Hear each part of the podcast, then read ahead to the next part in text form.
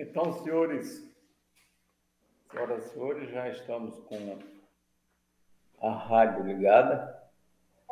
Assim, vamos dar início já, prosseguir a nossa sessão. Bom dia a todos. Bom, Bom dia. dia aos ouvintes da Rádio Web.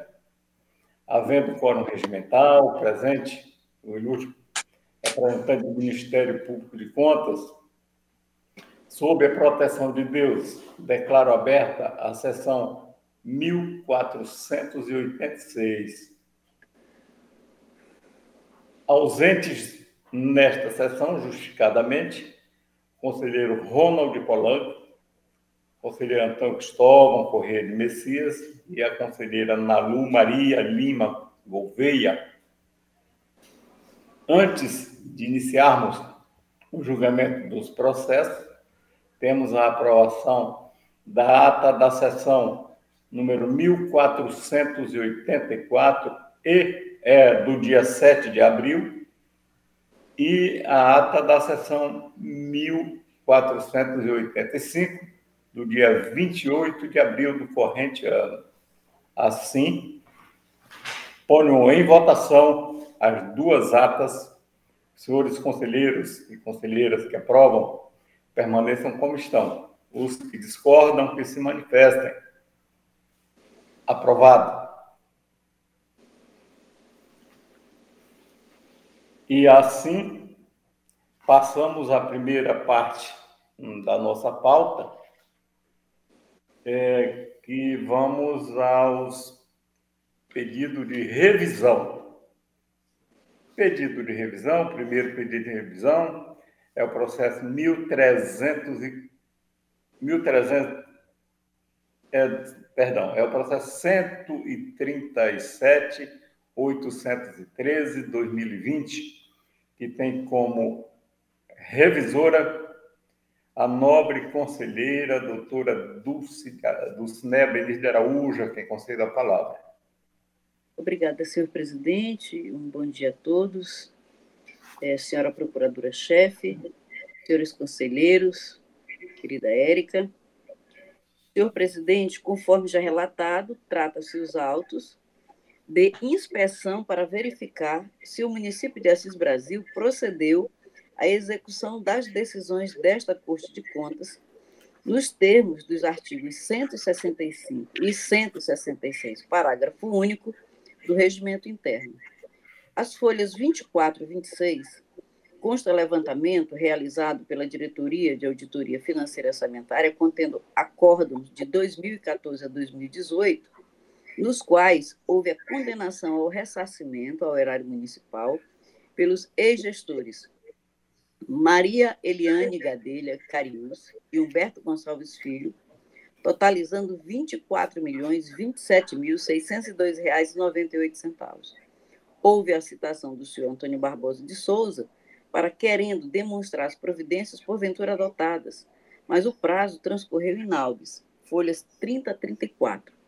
O Ministério Público de Contas, por meio de sua ilustre procuradora-chefe, doutora Ana Helena de Azevedo Lima, se pronunciou às folhas 38 e 40 pela complementação da instrução para verificar, abre aspas aqui, para verificar se há algum acompanhamento dos processos na corregedoria restringir a sua abrangência nos termos da repercussão geral do tema 899 do Supremo Tribunal Federal, bem como efetuar diligências junto à origem com vistas à instrução do feito, nos termos do artigo 75 da Lei Complementar 38/93. Exatos retornaram à DAF, que por meio do relatório técnico de folhas 52 a 56 sugeriu a aplicação de multa ao gestor nos termos do artigo 89, 4 da Lei Complementar 38/93 e a notificação do atual prefeito para a adoção das providências necessárias, objetivando a execução das decisões deste tribunal. Em manifestação subscrita pela doutora Ana Helena de Azevedo Lima, o Ministério Público de Contas se pronunciou pela aplicação de multa e a notificação da origem para nobre relator na sessão de número 1484, sessão virtual, de 7 de abril de 2022, reformulou seu voto seguindo o entendimento do nobre conselheiro Antônio Jorge Malheiro, consoante transcrição a seguir. Como nos demais casos, que o processo volte em diligência da DAF para que apure o montante encaminhado e que era de responsabilidade da gestão do senhor Antônio Barbosa de Souza, para que ele faça devolução por não ter feito a execução e que os valores demais, ainda não prescritos, sejam encaminhados ao novo gestor para fazer a ação de execução. Papeletas, folhas 72 e 73. É o breve relatório.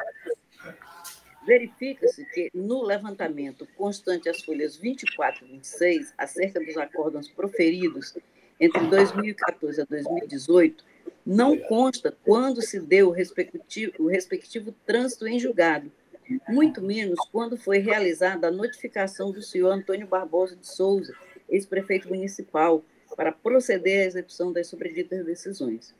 De fato, após essas informações, será possível definir em quais acórdãos a conduta do ex-gestor será punida com multa, nos termos do parágrafo único do artigo 165 do Regimento Interno do Tribunal de Contas do Estado do Acre, e em quais já se operou a prescrição, a contar do trânsito em julgado, o que, consequentemente, ocasionou prejuízo ao erário e, portanto, torna-se possível de ressarcimento nos termos do artigo 54 da Lei Complementar Estadual 38/93.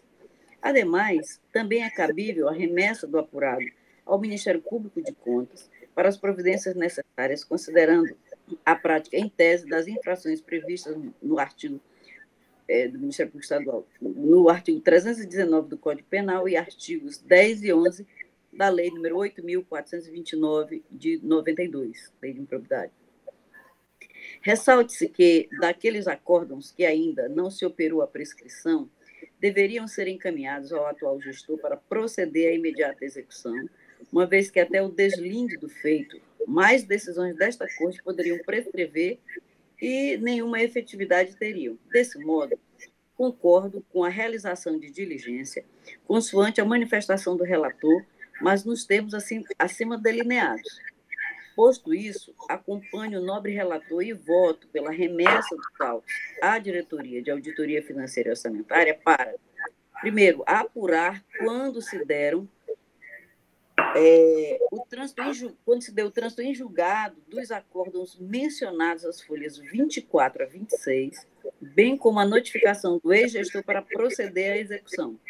Informar em quais acordos houve a notificação do senhor Antônio Barbosa de Souza e se já se operou a prescrição do trânsito em julgado, bem como o respectivo montante e, havendo acórdãos ainda não prescritos, informar imediatamente à Secretaria das Sessões que, de ordem do plenário e reiterando providência já adotada pelo Ministério Público de Contas, encaminhará ao atual gestor para adoção de providências, consoante previsto no artigo 166 do Regimento Interno do Tribunal de Contas, de tudo devendo dar ciência a esta Corte no prazo de 30 dias.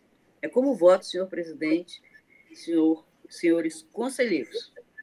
Alarguei aí para a gente ter certeza da, da amplitude e do campo de responsabilidade do, do, do ex-gestor, que não estava definido ainda dentro do processo.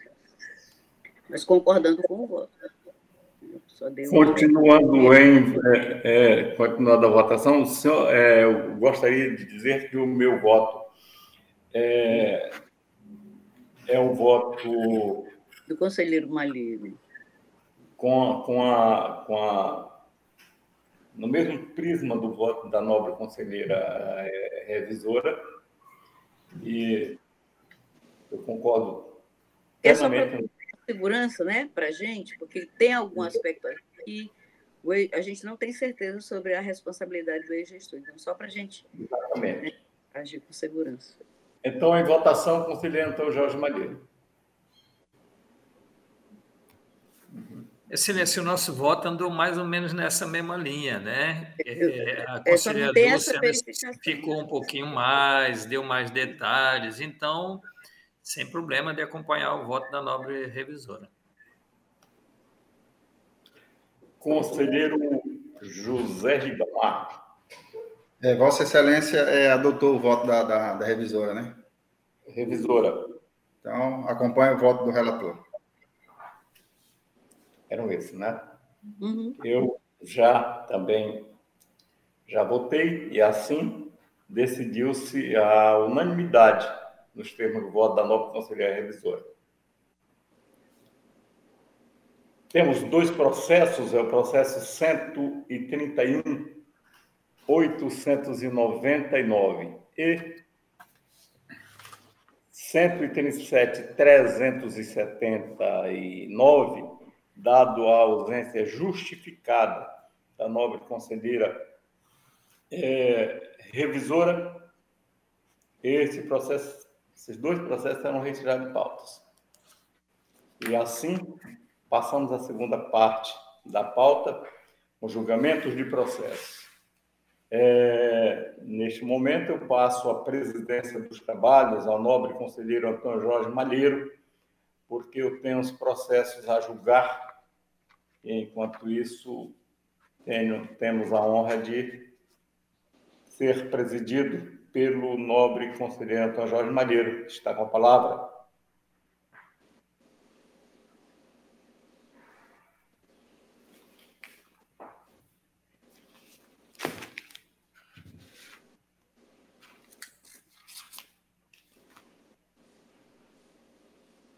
Acho que eles estão ouvindo, né?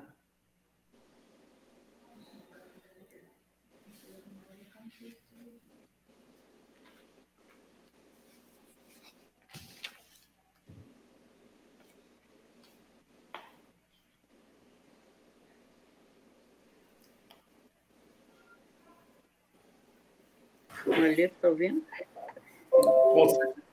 Perdão, eu, eu, eu, peço licença e desculpa porque eu me ausentei aqui dois minutos aqui com um assunto urgente, mas já estou de volta. Então, com a minha vênia aqui para Vossa Excelência. Senhor presidente Malheiro, está presidindo a sessão enquanto nós temos processos a julgar. Pois não, Excelência. Então, então obrigado pela deferência e pela honra de conduzir os trabalhos. Então, agora nós vamos dar prosseguimento à pauta com o processo de número 4 da pauta, processo 132, 153, que tem Vossa Excelência Conselheiro Valmir como presidente, ou como relator. A quem eu passo a palavra. Obrigado, senhor presidente. Vamos ao relatório. Tratam os presentes autos de prestação de contas da Secretaria de Estado de Planejamento, CEPLAN, referente ao exercício de 2019, perdão, de 2018, de responsabilidade do senhor Márcio Veríssimo Carvalho Dantas, secretário de Estado de Planejamento, à época, encaminhada tempestivamente a este Tribunal de Contas, em cumprimento às regras legais. É, a primeira IGCE, responsável pela instauração do feito, elaborou o relatório onde apontou inconsistência que, sus, que suscitam a manifestação do responsável. É, na fase do contraditório, o gestor apresentou a documentação que entendeu é, satisfazer a finalidade pretendida. Assim, após as análises devidas, a primeira IGCE concluiu pela irregularidade das contas, remetendo os, e da irregularidade das contas, remetidos os autos ao Ministério Público de Contas, ele se manifestou pelo seu ilustre procurador, doutor Mário Sérgio Neto de Oliveira, folhas 6.854, é o relatório, senhor presidente. Obrigado, Excelência. Com a palavra a nova procuradora, doutora Ana Helena, para a sua pronúncia.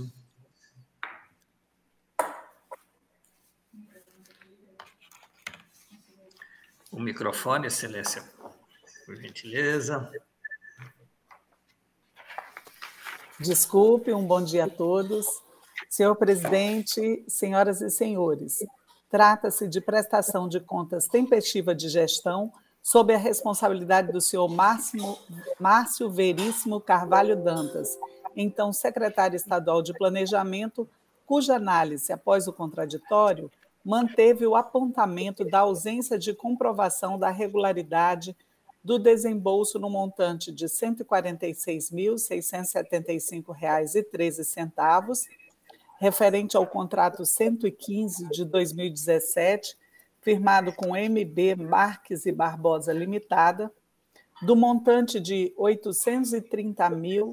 830.094,94, relativo ao contrato 112 de 2014, também firmado com Marques e Barbosa Limitada, e da importância de R$ 18.955,01 concernente ao contrato 025 de 2018, autoposto Ali 5 Limitada. Isto posto, concordamos com o seu julgamento como irregular, a teor das letras B e C do inciso 3 do artigo 51 da Lei Complementar Estadual 38 de 93, mediante a imputação ao gestor do débito apurado no item 3.1 do relatório conclusivo, acrescido dos consectários legais, sem prejuízo das multas propostas pela instrução. É, o, o item 3.1 é, sugere o, o ressarcimento dos valores acima, é, que, eu, que eu mencionei acima, 146.675,13, mais 830.094,94 e 18.955,01. É o pronunciamento, senhor presidente. Obrigado, nova procuradora. Com a palavra, o, o novo conselheiro Valmir Ribeiro, para conclusão e voto. Obrigado, senhor presidente. Vamos ao voto. Observa-se que a presente prestação de contas foi elaborada e encaminhada na forma da legislação em vigor. Contudo, compulsando os autos, constata-se que, após a fase do contraditório, que a área técnica concluiu pela irregularidade das contas em razão da ausência de comprovação da regularidade de desembolso no montante total de R$ 995.725,08, conforme demonstra o item 3.1 do relatório as folhas 6.848. Assim, diante do exposto e consubstanciado no relatório técnico de folhas 6.843 barra 6.849, bem como no outro parecer do Ministério Público de Contas, de folha 6.854, concluo votando, um, pela irregularidade das contas da Secretaria de Estado de Planejamento, CEPLAN, referente ao exercício de 2018, e responsabilidade do senhor Márcio Veríssimo Carvalho Dantas, com fundamento no artigo 51, inciso 3, a linha B e C da Lei Complementar Estadual número 38 de 93. 2.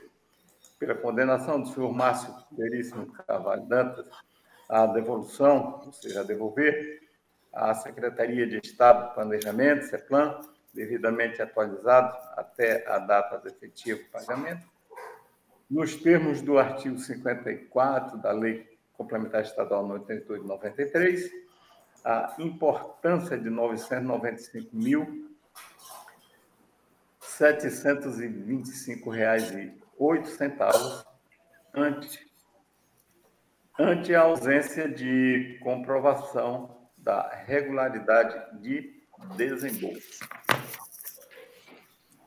Três, pela aplicação de multa ao gestor no valor de R$ 14.280, com fulcro no artigo 89, 2 da Lei Complementar Estadual número 3893, com em função da infringência, ou seja, da grave infração às normas legais, principalmente quanto à contratação de empresas sem licitação. Quatro, pelo encaminhamento de cópia da decisão ao Ministério Público do Estado do Acre para as providências que entender pertinente. Após as formalidades de estilo, pelo arquivamento dos autos. É assim que voto, senhor presidente, senhoras e senhores conselheiros. Em votação, é, conselheira Dulce.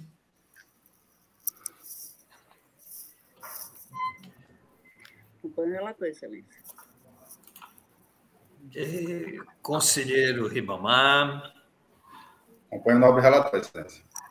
E assim acompanhamos também o voto do nobre relator e decidiu sua unanimidade nos, nos termos do voto prolatário. Passamos então agora ao processo 132-292, que continua tendo como relator o novo conselheiro Valmir Ribeira, que é o passa-palavra.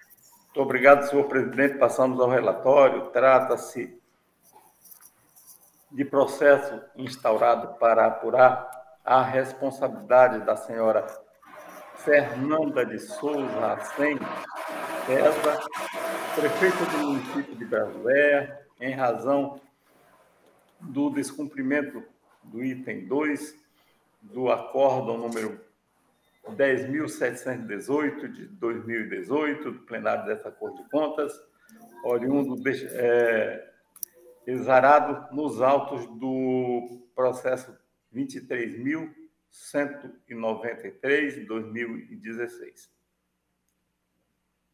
A instrução do feito, a cargo da quarta IGCE, aponta que a responsável apresenta, diga, apesar de citada, não se manifestou a respeito da matéria.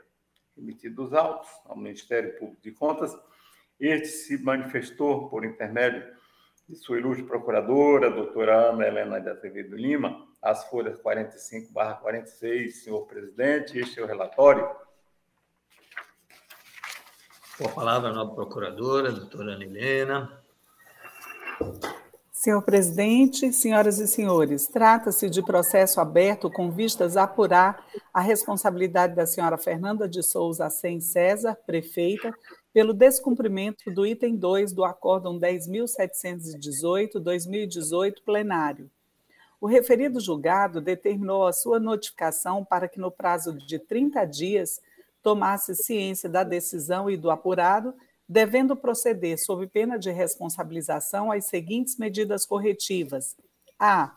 Oportunizar aos servidores que estão acumulando cargos indevidos a optarem por um dos cargos e, não havendo a opção, instaure, conclui e encaminhe os processos administrativos disciplinares no prazo de 180 dias a este Tribunal de Contas. B. Adequar a remuneração dos procuradores jurídicos do município observando a impossibilidade de pagamento de complementação de jornada ao procurador que for nomeado procurador-geral, bem como a impossibilidade de pagamento de adicional de titularidade por falta de previsão legal. C. Regularizar os depósitos de FGTS atrasados. D. Rever se todos os servidores estão recebendo o adicional noturno, que estão recebendo o adicional noturno, estão pre prestando serviços no horário, bem como padronizar o controle de frequência dos servidores com a obrigatoriedade na assinatura da folha de ponto. E implantar melhorias no controle e monitoramento da vida funcional dos servidores que estejam de licença médica, para que, ao final do prazo, retornem ao trabalho ou, em caso superior a 15 dias, que sejam encaminhados ao INSS para a obtenção do auxílio-doença auxílio acidente ou inicie o processo de aposentadoria por invalidez. E F, desligar imediatamente do serviço a servidora é, senhora Elisa Ribeiro de Souza, independentemente de sua vontade, em razão do preenchimento do requisito de aposentadoria compulsória. A análise técnica inicialmente procedida constatou o descumprimento da referida decisão, conduta passível de multa nos termos do inciso 4, parágrafo 1 do artigo 89 da Lei Complementar Estadual 39 de 93, e sugeriu a audiência da responsável e o re retorno dos autos para a conclusão da instrução. Com efeito, foi citada é, para a defesa gestora que não aproveitou a oportunidade. O relatório conclusivo, ante a ausência de manifestação da titular, manteve a proposta de, a, de aplicação de multa. O feito foi encaminhado ao, M, ao MPC em 23 de julho de 2021 e, e, apesar de distribuir da procuradora que a esta subscreve, foi remetido por engano ao procurador Sérgio Cunha Mendonça, tendo-lhe sido entregue em agosto de 2021. Verifica-se neste feito o descumprimento de decisão deste tribunal, exarada no, no Acórdão 10.718-2018 plenário, sem a apresentação de qualquer justificativa, uma vez que a gestora não aproveitou a oportunidade do contraditório e ampla defesa, restando configurada a hipótese da multa prevista no inciso 4 do artigo 89 da Lei Complementar 38 de 93. Ante o exposto, o MPC acompanha a instrução e opina pela aplicação de penalidade à senhora Fernanda de Souza Sem César, prefeita, com fulcro no inciso 4 do artigo 89 da Lei Complementar Estadual 38 de 93 e nos termos do assento regimental 01 de 2000. 2000. É o pronunciamento, senhor presidente? Com a palavra, nobre relator, para conclusão e voto. Obrigado, senhor presidente. Vamos ao voto. É, compulsando os autos, observa-se a forma do. É, Observa-se a afronta ao artigo 166 do regimento interno dessa Corte de Contas, conforme situação relatada pela área técnica.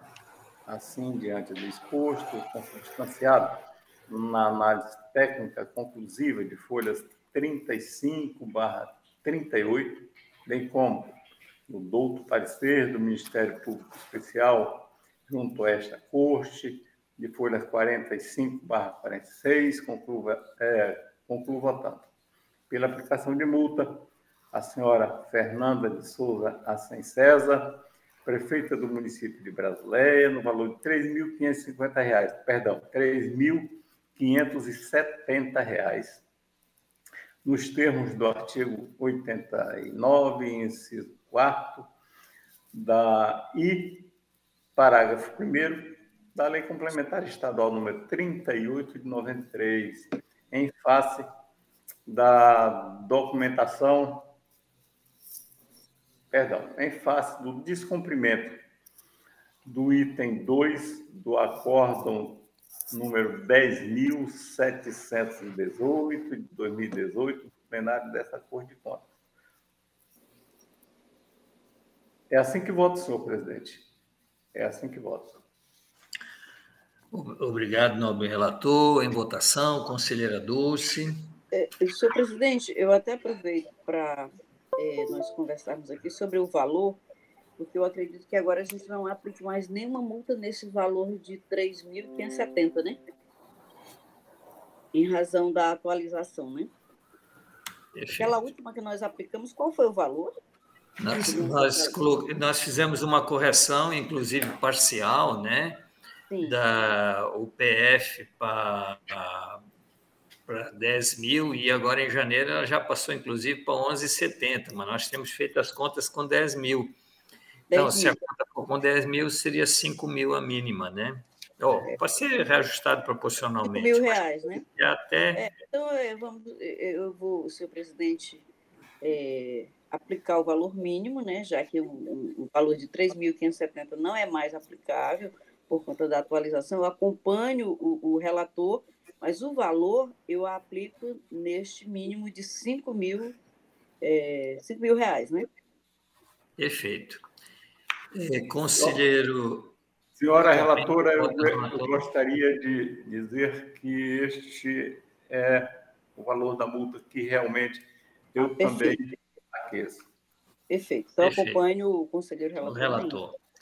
Conselheiro Ribamar. Com relator, Excelência.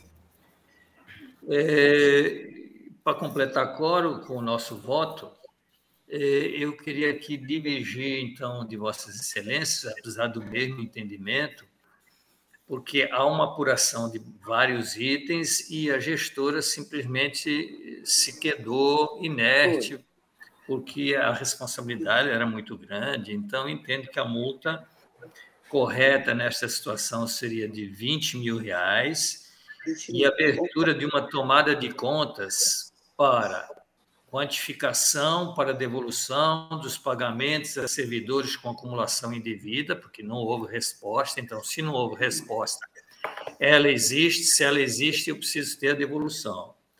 Quantificação para devolução de pagamento a procuradores sem o devido respaldo legal. Então, se não veio a resposta, significa que realmente não havia o respaldo, então quantificar para devolução. Não aplicaríamos a multa por atraso no FGTS, em função das nossas decisões, mas devolução do pagamento do auxílio noturno sem compensação do efetivo exercício, que era a pergunta que foi feita. Então, e vai, e vai ser não, objeto também da. Da tomada de contas também. Né?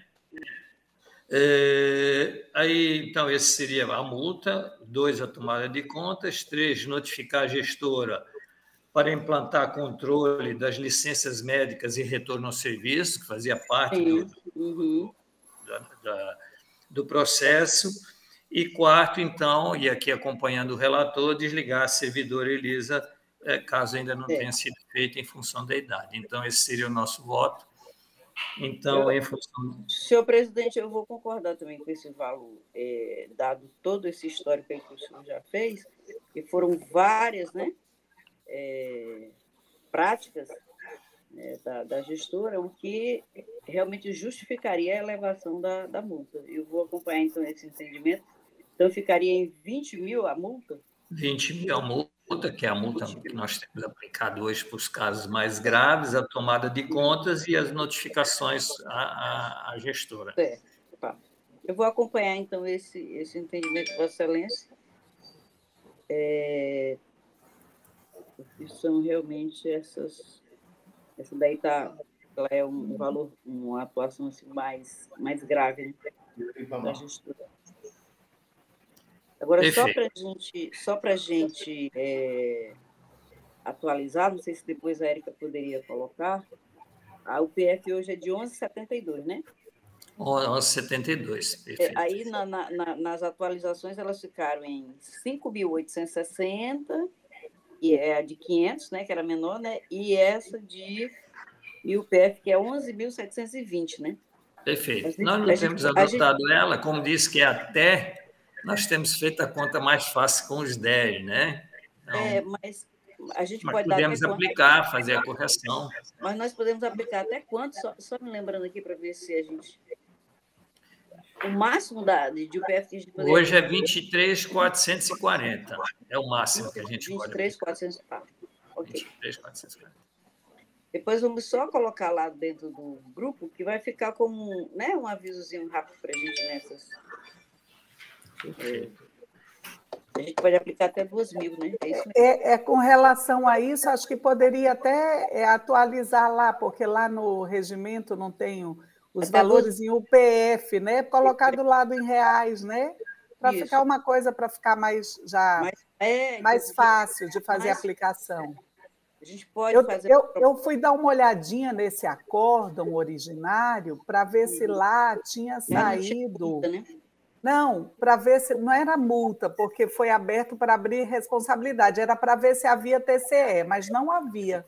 Passou isso aí. Realmente é bom fazer a TCE, porque não ficou, não, não veio nada aqui, né? Eu é. pensei que lá tive, essa, esse tivesse sido, mas o processo foi aberto, um processo autônomo, lá no 3718. Hum. Ó, é, não, o processo autônomo era, era para apurar eventuais danos em Sim. virtude de não recolhimento dos encargos só sociais. FGTS e INSS. Certo. Então, beleza. Vamos então, ficou multa mais a, abertura, mais a TCE, né? Mais a TCE, que é importante que o Malheiro... É, sim, sim, isso, com certeza. É muito importante é. Só uma coisa uhum. sobre a proposta da Aninha, eu concordo, a gente tem que atualizar esses valores. Só que eu acho que, como essa UPF, a Malheira já tinha até destacado, que todo ano ela sofre atualização, sim, eu sim. acho que a gente poderia atualizar as atas, né? já com os valores, deixando o regimento para todo ano não ter que mexer. Mas então, mas não seria no regimento, eu digo do lado só para o nosso, é, só para o nosso, para fins de aplicação, tá. né? Não, tá. Ninguém vai mexer no regimento. Seria só deixar, pode, não sei nem se. É, aí a forma como a gente faria isso seria a ata, era só para deixar para facilitar o trabalho, né? Eu vou mandar agora já no nosso grupo, já o mínimo uhum. e o uhum. máximo, tá? Sim. Aí a Érica ajuda a gente a, Sim. a resolver, tá bom? Muito bom. Então eu vou. Eu vou, o, o, perfeito. Houve um empate aqui, a não ser não, que. Eu, eu acho que. Eu, eu seria ouvir ouvir o nobre conselheiro Ribamar Trindade. É, senhor presidente, eu também vou, vou acompanhar o voto de Vossa Excelência e da conselheira Dulce nesse sentido da abertura da, da, da tomada de contas é, e, a, e a majoração da multa, porque nós já votamos também em processos anteriores da mesma natureza uhum. esse valor. Sim. É. Perfeito. E, e o, o nobre relator também aqui é seu? Eu aqueço, sim, senhor. Perfeito. É, então, é, decidiu-se é, a unanimidade nos termos do voto do nobre conselheiro relator, que continua com a palavra agora com o processo 137-356 da Câmara Municipal de Assis da Relatório. Tratam os presentes autos da prestação de contas da Câmara Municipal de Assis Brasil, referente ao exercício 2019, e responsabilidade da senhora Cláudia da Silva Gonçalves de Moraes, presidente da Câmara à época, encaminhado tempestivamente a esta Corte de Contas, em cumprimento às normas legais. A segunda IGCE, responsável pela instrução do feito, elaborou o relatório onde aponta a ocorrência de inconsistências instada a se manifestar. A gestora apresenta em sua defesa as peças de folhas 92/94 e 96/98 a análise conclusiva evidencia que a gestora não foi capaz de sanar todas as inconsistências descritas pela área técnica, restando aquelas apontadas é, no subitem 4.2, as folhas 161 emitidos autos ao Ministério Público de Contas, esse se manifestou por intermédio de seu ilustre procurador, doutor Sérgio Cunha Mendonça, as folhas de 167 barra 171. É o relatório, senhor presidente. Obrigado, nobre relator. Com a palavra, nobre procuradora, doutora Ana Helena. É, senhor presidente, senhoras e senhores, a prestação de contas em referência de responsabilidade da senhora Cláudia da Silva Gonçalves de Moraes, ex-presidente da Câmara de Assis Brasil, foi encaminhada tempestivamente a esta Corte de Contas em 30 de abril de 2020, cumprindo a resolução TCE Acre 87 de 2013. Relatório técnico inicial, as folhas 61 a 71, citação da gestora e do contador, senhor Oséias Dávila Paula, as folhas 75 a 78, que apresentaram as defesas de folhas 92 a 94 e 96 a 98. O relatório técnico de análise de, análise de folhas 157 a 162 indicou a permanência da realização de despesas sem indicação de procedimento licitatório ou regular processo de dispensa e inexigibilidade na contratação de assessoria jurídica no valor de 72 mil reais, infringindo a Lei Federal 8666 de 93 e o, e o artigo 3721 da Constituição Federal, e sem a comprovação da efetiva prestação dos serviços. A DAFO considerou o item acima como irregularidade, pugnando pela devolução dos valores pagos referentes às contratações relativas aos serviços de locação de sistemas e contabilidade e portal de transparência no valor de 30 mil reais e pagamentos relativos a assessoramento contábil no valor de 42 mil reais. Análise técnica inicial destacou que a gestora não apresentou as licitações e os contratos no sistema LICOM, não havendo elementos disponíveis para afirmar se houve processo licitatório ou de dispensa e inexigibilidade, ou se os preços contratados estão de acordo com os praticados no mercado à época. Informou ainda que esta mesma inconsistência foi apontada na análise da prestação de contas da Câmara do exercício de 2018. A, defesa aduziu que, em relação aos contratos, estes estariam devidamente lançados no LICOM. Porém, ao pesquisar no sistema, a auditora não encontrou os processos licitatórios, ressaltando que a gestora não trouxe aos autos nenhuma evidência da efetiva prestação dos serviços pagos, sugerindo a devolução desses, desses dispêndios. O presente processo deu entrada eletronicamente neste Ministério Público em 3 de dezembro de 2021. A ausência de procedimento licitatório ou a irregular contratação direta fora das hipóteses de dispensa ou inexigibilidade é falta grave que torna as contas da gestora irregulares. Contudo, é, tenho me posicionado que esta falta, por si só, não caracteriza dano ao erário, ocorrendo apenas se houver comprovação de superfaturamento ou diante da ausência de contraprestação. No caso em tela, a DAFA afirma que a gestora não trouxe elementos que comprovasse a efetiva prestação dos serviços contratados, o que acato a sugestão de devolução referente aos 30 mil reais pagos à empresa Status Consultoria Contábil e Tributária Limitada. Quanto ao valor pago à empresa OD Paula, microempresa, embora esteja na mesma situação da anterior, verifico que esta pertence ao senhor Oséias Dávila de Paula e foi contratada para elaborar os demonstrativos contábeis da Câmara. Portanto, como o senhor Oséias assina todos os balanços, tendo inclusive sendo, sido citado para apresentar defesa neste processo, sanando todas as impropriedades contábeis é, detectadas, não há como se afirmar que não houve a prestação dos serviços.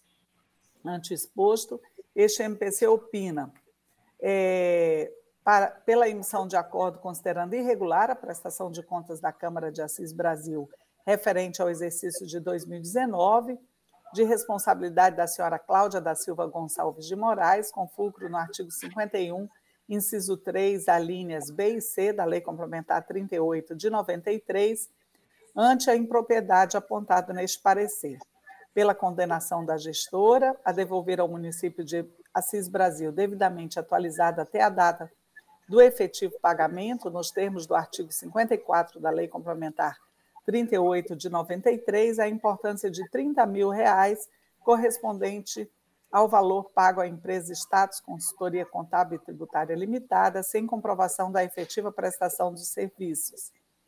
E pela aplicação da multa-sanção prevista no artigo 89, inciso 2 do mesmo diploma, a senhora Cláudia da Silva Gonçalves de Moraes, ex-presidente da Câmara, ante ausência de licitação ou regular processo de dispensa inexigibilidade na contratação das empresas Status Consultoria Contábil e Tributária Limitada e OD Paula Microempresa. E, por fim, pelo encaminhamento de cópia do apurado ao Ministério Público Estadual para as providências que entender adotar eh, em razão do que foi noticiado e o que consta dos artigos 89 e 100 da Lei 8666 de 93. É o pronunciamento, senhor presidente.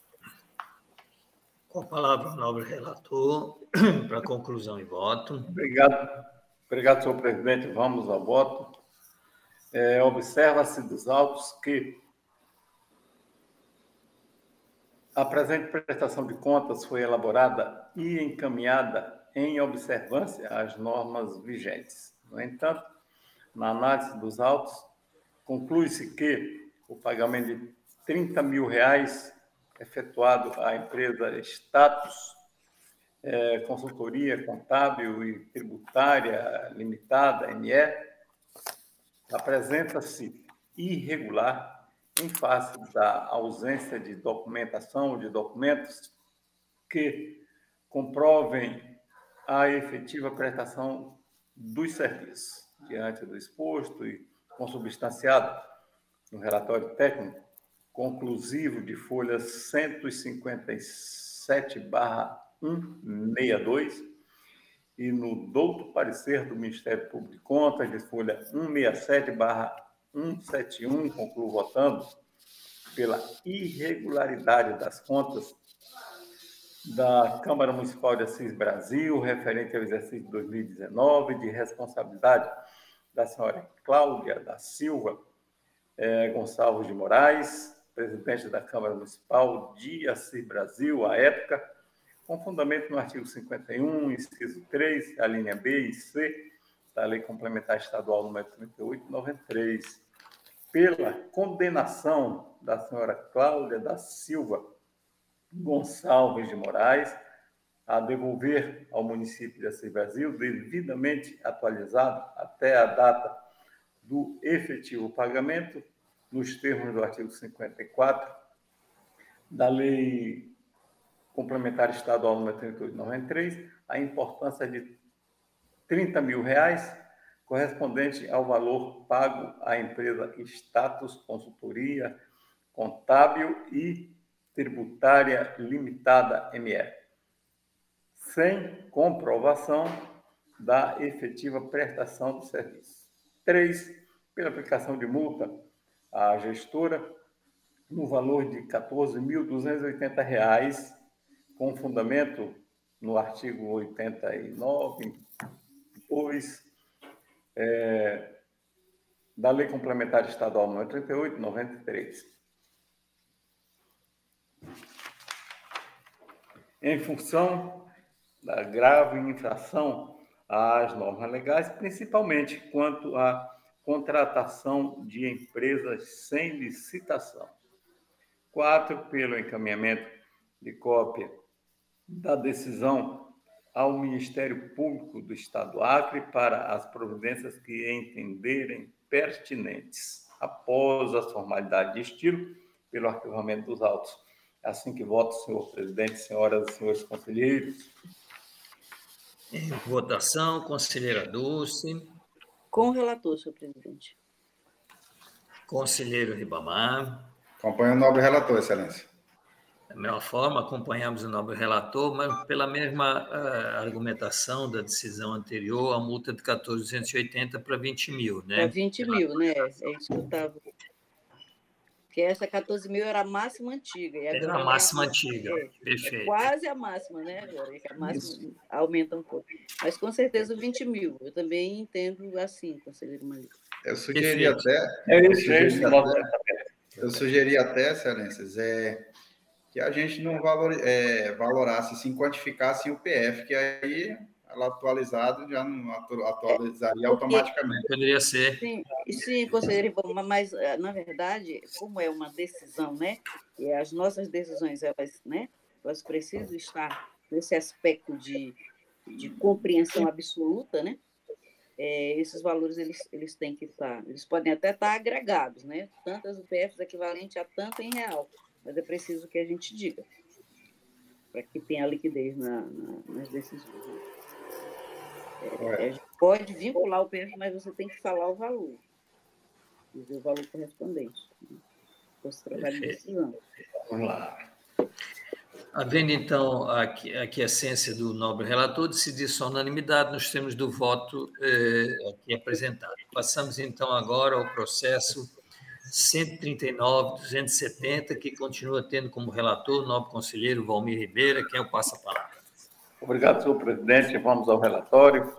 Trata o presente processo pedido de revisão interposto pelo Ministério Público de Contas em face do acordo número 11.468 de 2019 do plenário dessa Corte de Contas, exarado nos autos do processo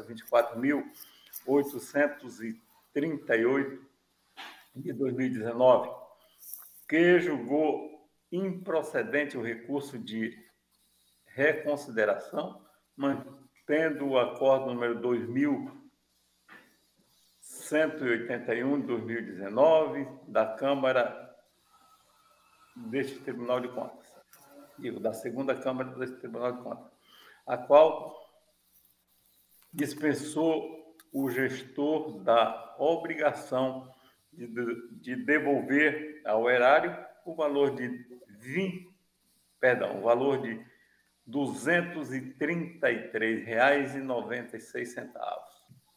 O referido representante, perdão, o recorrente apresenta suas razões recursais às folhas 2 barra 4. Citado o senhor José Raimundo da Silva, perdão, de Souza da Silva, prefeito do município de Sena Madureira, à época, para tomar conhecimento da matéria, este não se manifestou. A quarta EGCE, responsável pela instrução do feito, emitiu o relatório de folhas 19/22 emitidos autos ao Ministério Público de Contas, este se manifestou por intermédio do seu ilustre procurador, doutor Sérgio Cunha Mendonça, as folhas 29. Este é o relatório, senhor presidente. Obrigado, nobre conselheiro. Com a palavra, com a palavra nobre eh, procuradora, doutora Ana Helena.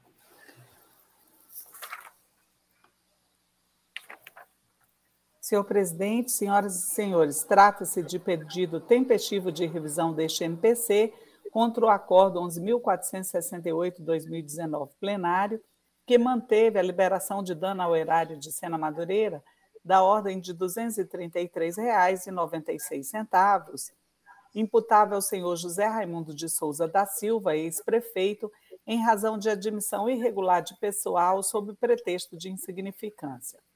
A peça preenche seus requisitos de admissibilidade, pois vale para a correção de qualquer erro ou engano apurado, segundo o parágrafo 2 do artigo 70 da Lei Complementar Estadual 38 de 93. Como o referido julgado contraria o artigo 103 da Lei Orgânica do, do Tribunal, que desautoriza a liberação de débitos de qualquer valor além de diversos princípios administrativos, a quarta Inspetoria Geral de Controle Externo também concebeu a procedência do, do pedido. Isto posto, reiteramos o pedido de reforma do julgado para a fixação da dívida em questão. É o pronunciamento do procurador Mário Sérgio Nery de Oliveira. Com a palavra o nobre relator. Obrigado, senhor presidente. Vamos ao voto. O recurso é tempestivo e tem amparo na legislação que regula a matéria, porém, as razões do recorrente não merecem, é, não merecem prosperar. Este tribunal possui reiteradas, reiterados entendimentos sobre o tema ora debatido, no sentido de afastar a condenação por valores ínfimos, com base nos princípios da colegialidade, proporcionalidade e razoabilidade. Assim, diante do exposto, visto analisado presente processo, concluo votando pelo conhecimento do presente pedido de revisão, por ser próprio e tempestivo para, no mérito, negar-lhe provimento, mantendo-se os termos do acordo número 11.468 de 2019, do plenário dessa Corte de Contas, considerando os princípios da colegialidade, proporcionalidade, razoabilidade e economicidade. Após a formalidade de estilo, pelo arquivamento dos autos, é assim que vota o senhor presidente, senhoras e senhores conselheiros. Em votação, conselheira Dulce. Com o relator, excelência. Conselheiro Ribamar. Desculpe, Desculpe, presidente. Com o relator. E acompanhamos também o voto do nobre relator e assim decidiu-se a unanimidade nos termos do voto é, prolatário. Passamos então, e da decisão prolatária, passamos então ao processo 140.967, que continua tendo como relator o nobre conselheiro Valmir Ribeiro, a quem eu passo a palavra. Obrigado, senhor presidente. Vamos ao relatório. Trata o presente processo, pedido de revisão interposto pelo senhor Jucimar Pessoa de Souza, prefeito do município de Senador Guilmar, à época, em face é, do acordo número 10.559 de 2020, plenário dessa Corte de Contas, gerado nos autos número 135.769, que o condenou ao pagamento de multa de R$ 14.280. O recorrente apresenta suas razões recursais às folhas 2 barra 9. A segunda GCE, responsável pela instrução do feito, emitiu relatórios de folha 23 barra 29, remetidos autos ao Ministério Público de Contas, e se manifestou por intermédio de seu procurador, doutor Mário Sérgio Nery de Oliveira, a folha 36 é o relatório do senhor presidente.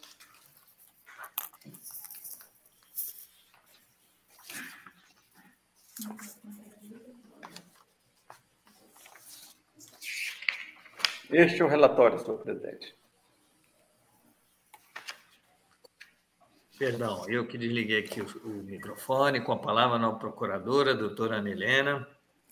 É, senhor presidente, senhoras e senhores, trata-se de pedido tempestivo de revisão interposto pelo senhor Jucimar Pessoa de Souza, ex-prefeito de Senador Guiomar, contra o acordo 11.959 de 2020 do Pleno, o qual o multou em R$ 14.280 pela falta de redução do excesso da despesa com pessoal exigida pela Lei de Responsabilidade Fiscal para o segundo quadrimestre de 2019.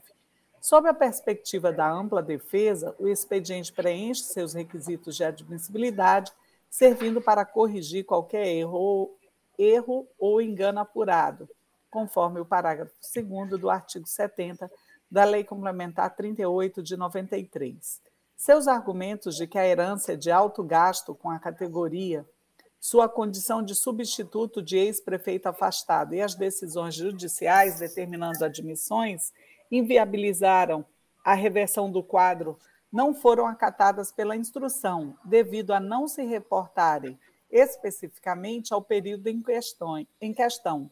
Nestas condições, e não havendo erro ou engano a ser reparado, sugerimos o reconhecimento da improcedência deste pedido.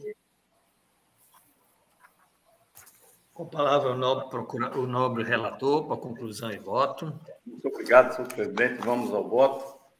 O recurso é tempestivo e tem amparo legal nos instrumentos normativos que regulamentam a matéria. No entanto, as razões do recorrente não merece prosperar. Compulsão dos autos constata-se que o interessado não apresentou quaisquer documentos ou alegações novas capazes de ilidir os fundamentos da decisão recorrida. Assim, diante do exposto e consubstanciado na análise técnica de folhas 23 29 e no parecer do Ministério Público de Contas de folha 36, concluo votando. Pelo conhecimento do presente pedido de revisão, para, no mérito, negar-lhe provimento, mantendo-se os termos do acordo número 10.959 de 2020 do plenário desta Corte de Contas, após as formalidades de estilo pelo arquivamento dos autos. Aí assim que voto, senhor presidente, senhoras e senhores conselheiros, em votação, conselheira Dulce. Com o relator, Excelência. Conselheiro Ribamar. Com o relator, Excelência. Votamos também com o relator e assim decidiu sua unanimidade nos termos do voto é, do novo conselheiro Valmir Ribeiro. É, então, encerrando os seus os processos de sua relatoria, retornamos então à presidência da, da, da sessão ao nobre conselheiro Valmir Ribeiro. Agradeço senhor eh, presidente Antônio Jorge Malheiro, dando prosseguimento à pauta. Passamos ao processo 141.757, que tem como relator Vossa Excelência Antônio Jorge Malheiro. A quem conceda a palavra. Obrigado, Excelência. É um processo eh, relativo ao relatório de atividades do ano de 2021 eh, deste Tribunal de Contas ele apresenta os dados de elaboração de, de, de julgamentos, dos processos, é, onde, com a pronúncia do Dr. Paquet, é, instruções da DAFO, é, e o Ministério, o, doutor, o Ministério Público se pronunciou através do seu ilustre procurador, doutor Mário Sérgio Nery de Oliveira. É o relatório, Excelência. Muito obrigado. A palavra do Ministério Público de Contas para o seu voto. Senhor presidente, senhoras e senhores, o presente relatório, dotado de suas informações de estilo, foi elaborado em atendimento ao inciso 37 do artigo 13 do Regimento Interno da Corte. Isto posto, e nos termos do parágrafo 4 do artigo 61 da Constituição Estadual, sugerimos o seu encaminhamento, seu encaminhamento à Augusta Assembleia Legislativa do Estado. É o pronunciamento, senhor presidente. Obrigado. É, agradeço ao Ministério Público e retiro quando falei em voto, e sim pronunciamento. Muito obrigado. É, em votação, então, o perdão, passamos a palavra ao nobre conselheiro relator para proferir o seu voto. Obrigado, Excelência. Então, é, voto pela aprovação e encaminhamento do mesmo à Assembleia Legislativa do Estado do Acre é, em consonância com o que define a Constituição estadual e aposto pelo arquivamento dos autos. É como voto, Excelência. Em votação, conselheira Dulce. Com o relator, Excelência. Com o relator. Conselheiro Ribamar. Acompanho o nobre relator, Excelência. Voto com o nobre conselheiro relator. Assim, decidiu-se a unanimidade nos termos do voto do novo conselheiro relator. E passamos ao processo 132.076, perdão, 073, continua como relator o nobre conselheiro Antônio Jorge Malheira, quem concede a palavra. Obrigado, Excelência. Trato agora dos autos de uma denúncia encaminhada à ouvidoria desta Corte, é, referente a possíveis irregularidades no convite 01 2019 da Câmara Municipal de Acrelândia, é, onde o certame tinha por objeto a contratação de empresa para fornecimento de licença de uso de software de gestão pública, é, num valor estimado de R$ 58.800. É, o denunciante apresentou por e-mail relatos de inserção no sistema de, de, do LICOM é, atrasados é, cons, e, e, ainda consulta ao mercado com empresas sem participação no ramo da atividade. Conforme alega o denunciante, a Folha Nova, as informações do processo licitatório do convite foram inseridas no LICOM de forma intempestiva e, no momento do envio, todos os atos referentes ao certame já haviam sido consumados. De acordo com o registro do sistema de inserção eletrônica uh, do sistema LICOM, tal inserção ocorreu no dia 13 de março de 2019 e a data de abertura ocorreu dia 26 de fevereiro daquele ano. Ressalto que no preâmbulo do edital da carta convite consta a abertura do certame deveria ter ocorrido em 26 de fevereiro, às 9h30, no entanto, foi constatado na ata que ele foi aberto, inclusive antes, dia 22 de fevereiro. O denunciante afirma que a consulta de mercado efetuada pela origem teria ocorrido com empresas que não têm participação neste ramo de atividade, indicando indícios de direcionamento ao vencedor, no caso, a empresa Paulo José M. da Silva.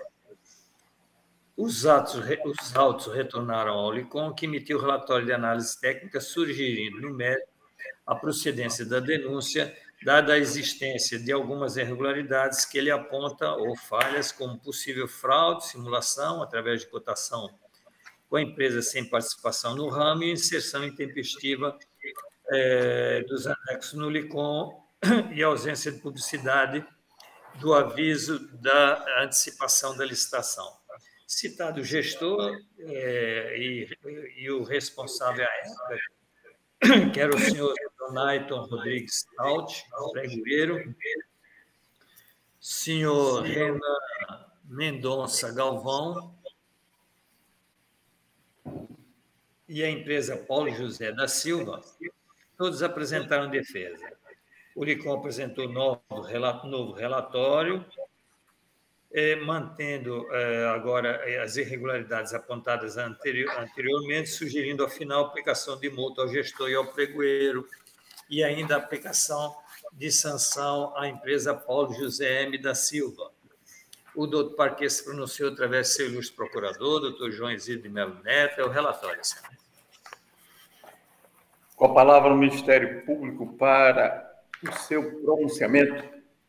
Senhor presidente, senhoras e senhores, trata-se de processo aberto com vistas a apurar a denúncia apresentada à ouvidoria desta Corte, apontando possíveis irregularidades na Carta Convite 001 de 2019, promovida pela Câmara Municipal de Acrelândia, sob responsabilidade do presidente daquela casa, senhor Sionaito Rodrigues Stout, e do presidente da CPL, senhor Renan Mendonça Galvão. Segundo o relato denunciante, a inserção dos dados correspondentes ao certame junto ao LICOM só ocorreu em 13 de março de 2019, ocasião em que os autos já estavam consumados, considerando que a data da abertura estava marcada para o dia 26 de fevereiro de 2019, ressaltando a ausência de publicidade quanto ao, ao aviso do edital prossegue denunciando que a consulta de mercado efetuada, efetuada pela origem ocorreu com empresas sem participação no ramo de atividade é, demandada, indicando fortes indícios de direcionamento ao vencedor, no caso, a empresa Paulo José da Silva. Submetidos os fatos à apreciação preliminar da área técnica, esta ratificou o cadastramento intempestivo das informações junto ao LICOM apontando a existência de ao menos quatro fornecedores distintos aptos à prestação de serviços similares ao exposto na, denúncia, ressaltando que o fornecedor Paulo José da Silva costuma ser o vencedor de disputas na modalidade convite que tem publicidade reduzida, sugerindo a autuação de processo para apurar as inconsistências narradas na denúncia.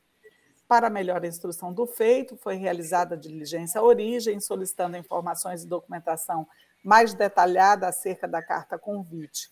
A demanda foi atendida pelo gestor por meio de documentação acostada aos autos às folhas 1893. Encaminhada a instrução, no tocante ao exame de admissibilidade, a área técnica opinou pelo conhecimento da presente representação, considerando a manifestação do conselheiro relator e tendo em vista o montante de recursos envolvidos na licitação, apesar de constatada a ausência de comprovação da qualificação da, da denunciante como parte legítima à ação, que foi redigida em linguagem clara e objetiva, versa sobre matéria de competência desse tribunal e cujo responsável está sujeito à sua jurisdição. Quanto, ao mérito, constatou a inserção intempestiva do edital e anexos da carta convite no sistema LICOM, apontando possível fraude e simulação, pois considerou que uma das empresas convidadas não pertence ao ramo de atividade sob demanda, sinalizando fortes indícios de direcionamento para a empresa Paulo José da Silva, microempresa vencedora do certame, pelo que sugeriu a citação dos responsáveis e da empresa contratada. Regulamentos citados os envolvidos apresentaram defesas tempestivas, conforme se vê as folhas 167 a 181, 209 a 213, 230 a 240 e anexos 241 a 252. Foram ainda acostados esclarecimentos adicionais às folhas 191, 192 e anexos 193 a 195. O relatório, é, por meio do relatório conclusivo de análise técnica, a instrução rechaçou os argumentos atestando descumprimento das determinações constantes da Resolução TCE-ACRE 97 de 2015, ausência de publicidade do aviso de licitação, realização de pesquisa de mercado com empresas sem participação no ramo de atividade e fortes indícios de direcionamento do certame licitatório. Assim, sugeriu a aplicação de multa aos responsáveis, com fulcro do inciso 2 do artigo 89 da Lei Complementar, da Lei Complementar 38 de 93, bem como a empresa contratada, Paulo José da Silva Microempresa, esta com fulcro no artigo 140, parágrafo 2 do Regimento Interno do Tribunal, pugnando ainda pela declaração de inidoneidade da mesma por fraude e simulação de licitação. Adicionalmente, propôs determinação à origem quanto ao cancelamento do contrato com a empresa Paulo José, é, microempresa, caso ainda vigente, bem como a realização de um novo processo licitatório para a contratação do mesmo objeto da Carta Convite 001 de 2019, adotando os princípios essenciais da licitação: legalidade, impessoalidade, moralidade, igualdade, publicidade, probidade administrativa, vinculação ao instrumento convocatório, julgamento objetivo e dos que lhe são correlatos. O processo foi distribuído ao procurador que subscreve em março de 2022. Inicialmente, extrai-se do expediente a folha 9 que a denúncia trata de matéria de competência desta Corte, está redigida em, em linguagem clara e objetiva, contudo desprovida de um dos requisitos de admissibilidade pre previstos para seu conhecimento no âmbito desta Corte, considerando a ausência de qualificação e endereço da denunciante como parte legítima para tal, em desacordo com o contido no inciso 1 do artigo 143 do Regimento Interno. Entretanto, como bem pontuou a área técnica, considerando o montante de recursos dispendidos, Importa que os fatos sejam apurados no âmbito deste tribunal por meio deste processo de inspeção. Compulsando os autos das peças de defesa apresentadas, constata-se que os próprios responsáveis admitem e confirmam a intempestividade da inserção dos dados pertinentes junto ao LICOM, justificando o fato na inexperiência do servidor responsável, negando a intenção de omitir os atos da licitação ou favorecer qualquer licitante, ou ainda causar prejuízo ou risco de dano patrimonial ao erário público. Quanto à ausência de publicidade do aviso de licitação, é, considero pertinente a coloca, colocação do auditor no relatório preliminar quanto à possibilidade da administração ampliar a transparência e, consequentemente, a disputa por meio da publicação dos editais de licitação na modalidade convite no portal de internet da entidade. Inicialmente, insta a observar que não houve violação ao comando legal de que trata o parágrafo 3 do artigo 22 da Lei 8666 de 93, no tocante ao instrumento convocatório inicial. Contudo, merece destaque o fato decorrente da antecipação da data de abertura dos envelopes e da dissonância dos argumentos prestados pelos gestores e pelo responsável da empresa contratada, conquanto este afirmou que foi o único participante presencial no dia da abertura das propostas e que as demais empresas apenas enviaram seus, seus envelopes, o que difere do que consta na ata do termo de abertura e conclusão referente à Carta Convite 01 de 2019, vista as folhas 133 a 135, onde constam inclusive a assinatura dos representantes das concorrentes. O mencionado documento faz prova da antecipação da data da licitação prevista para ocorrer no dia 26 de fevereiro de 2019, contudo realizada em 22 de fevereiro de 2019, cujos argumentos da defesa sustentam que os interessados foram avisados e concordaram com a mudança proposta. Neste momento, se vislumbra clara violação aos princípios da transparência e publicidade, posto que a conduta adotada pelos responsáveis inviabilizou que interessados que não tinham sido formalmente convidados pudessem manifestar interesse em também participar do certame, em desconformidade ao comando legal contido no parágrafo 3 do artigo 22 da Lei 866 de 93, ampliando a competitividade e as chances da administração obter uma proposta mais vantajosa.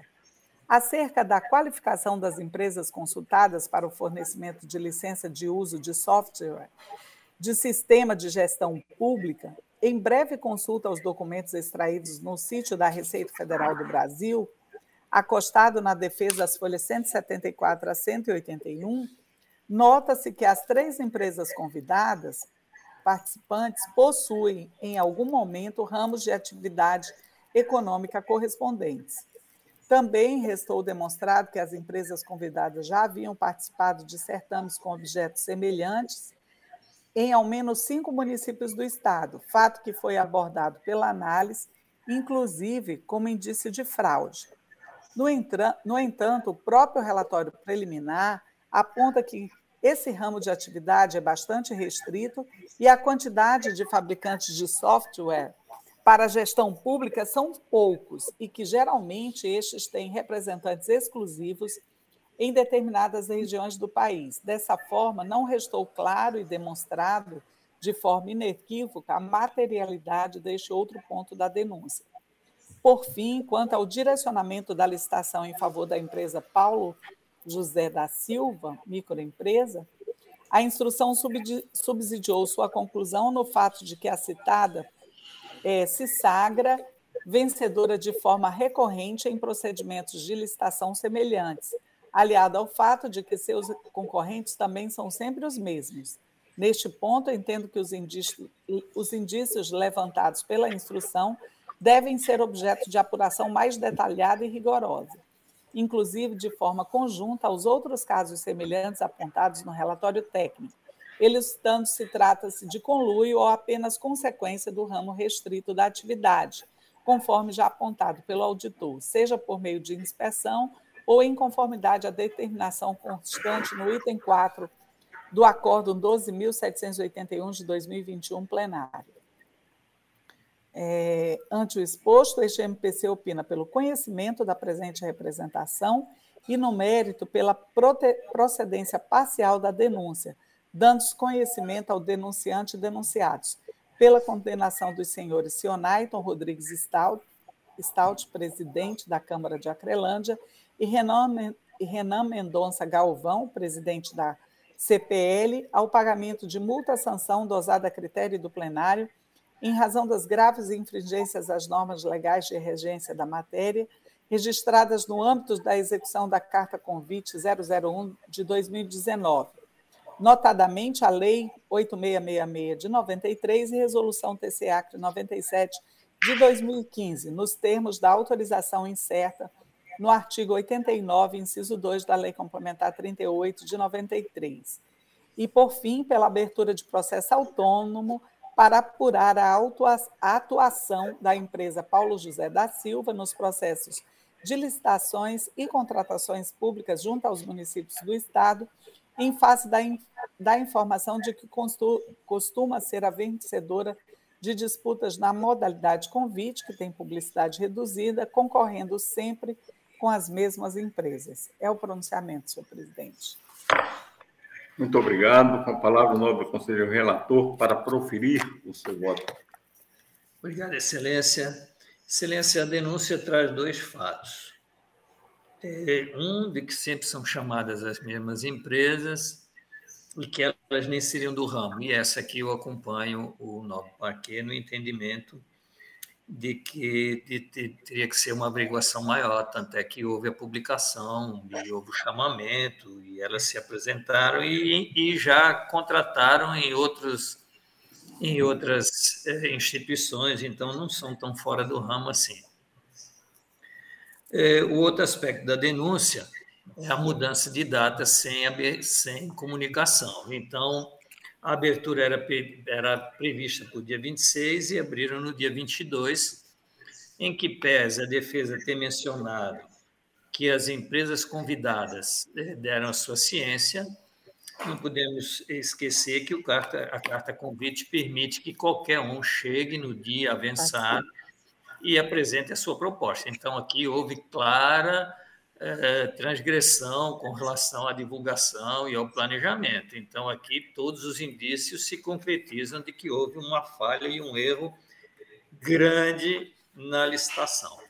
Então, em função desse segundo, mas pela data também, eh, não houve aqui nenhuma indicação de superfaturamento, ninguém apontou isso, pelo menos na análise e, em função da data, também já não caberia é, outras medidas, a não ser, então, julgarmos o fato em si e a execução é, do ato. Então, nesse sentido, voto pelo conhecimento da denúncia apresentada e, no mérito, pela sua procedência parcial, em razão das graves infringências às normas legais registradas no âmbito da execução da Carta Convite 01-2019, com clara violação aos princípios da transparência e publicidade, notadamente no confronto é, com a Lei 8666.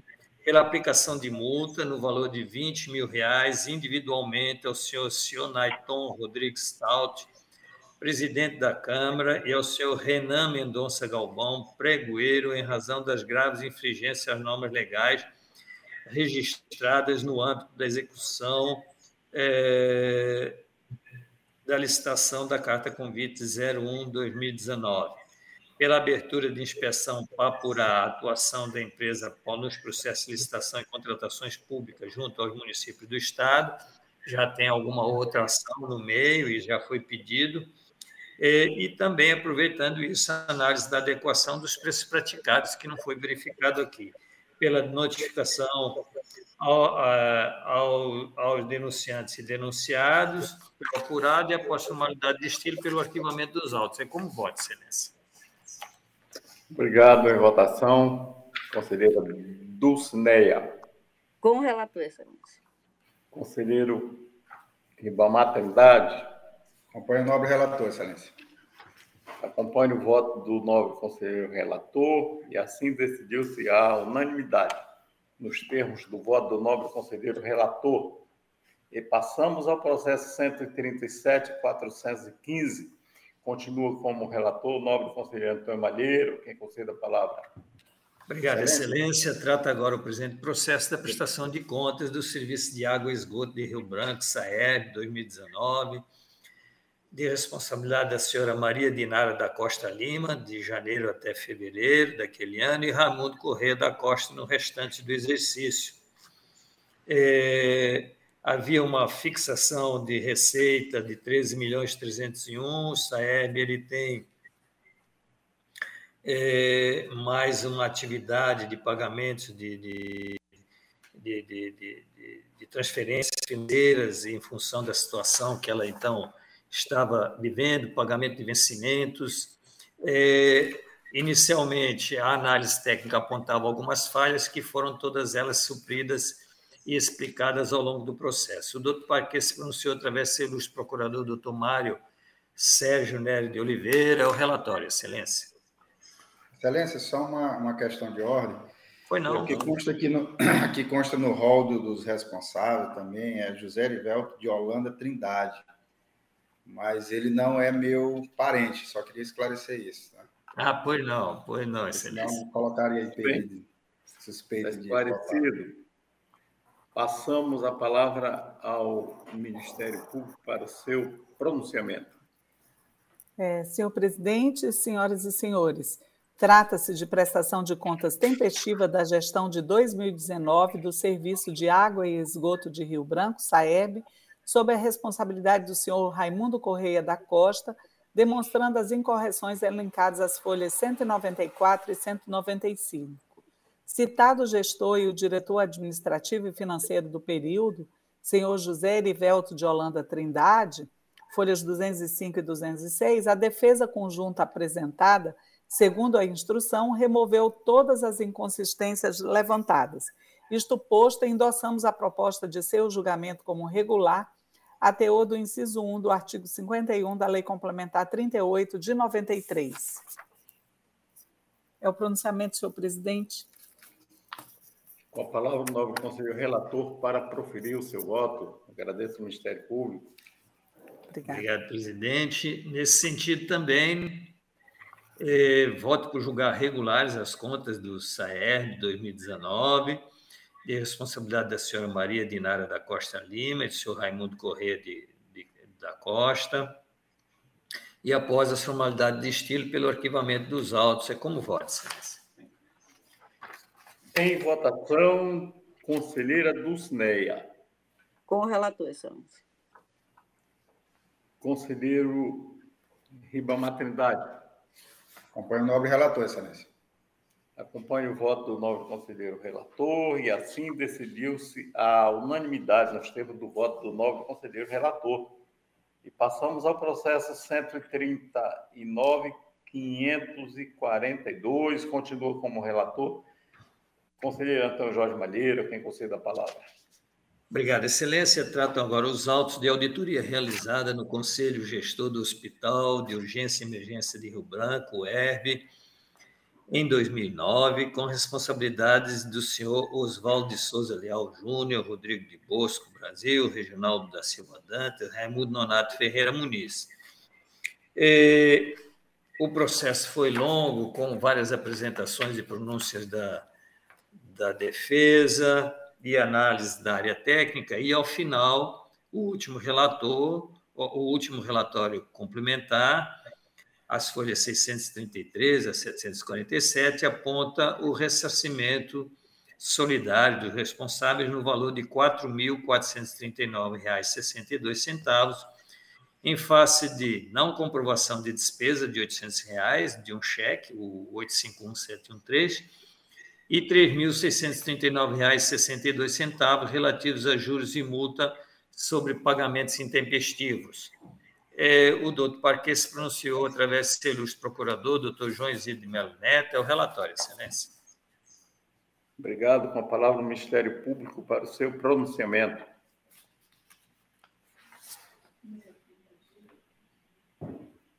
Está desligado o microfone de Vossa Excelência, doutora Ana Helena. Perdão. É, senhor presidente, senhoras e senhores, tratam os autos de auditoria realizada no Conselho Gestor do Hospital de Urgência e Emergência de Rio Branco, o ERB, referente ao exercício de 2009, a quem foram destinados R$ 17.564.346,06, que foram geridos pelos senhores Raimundo Ferreira Muniz, é, coordenador de 1 de 11 de 2007 a 11 de junho de 2010, Reginaldo da Silva, Silva Dantas, tesoureiro de 18 de 9 de 2009 a 11 de junho de 2010, Rodrigo Bosco Ferreira Brasil, tesoureiro de 1 de 11 de 2007 a 18 de 9 de 2009, e Oswaldo de Souza Leal Júnior, secretário de Saúde do Estado do Acre, de 1 de janeiro de 2007 a 31 de dezembro de 2010. É, como o conselheiro é, ressaltou, a instrução aqui foi bastante longa, né, e eu vou passar as últimas, as últimas conclusões.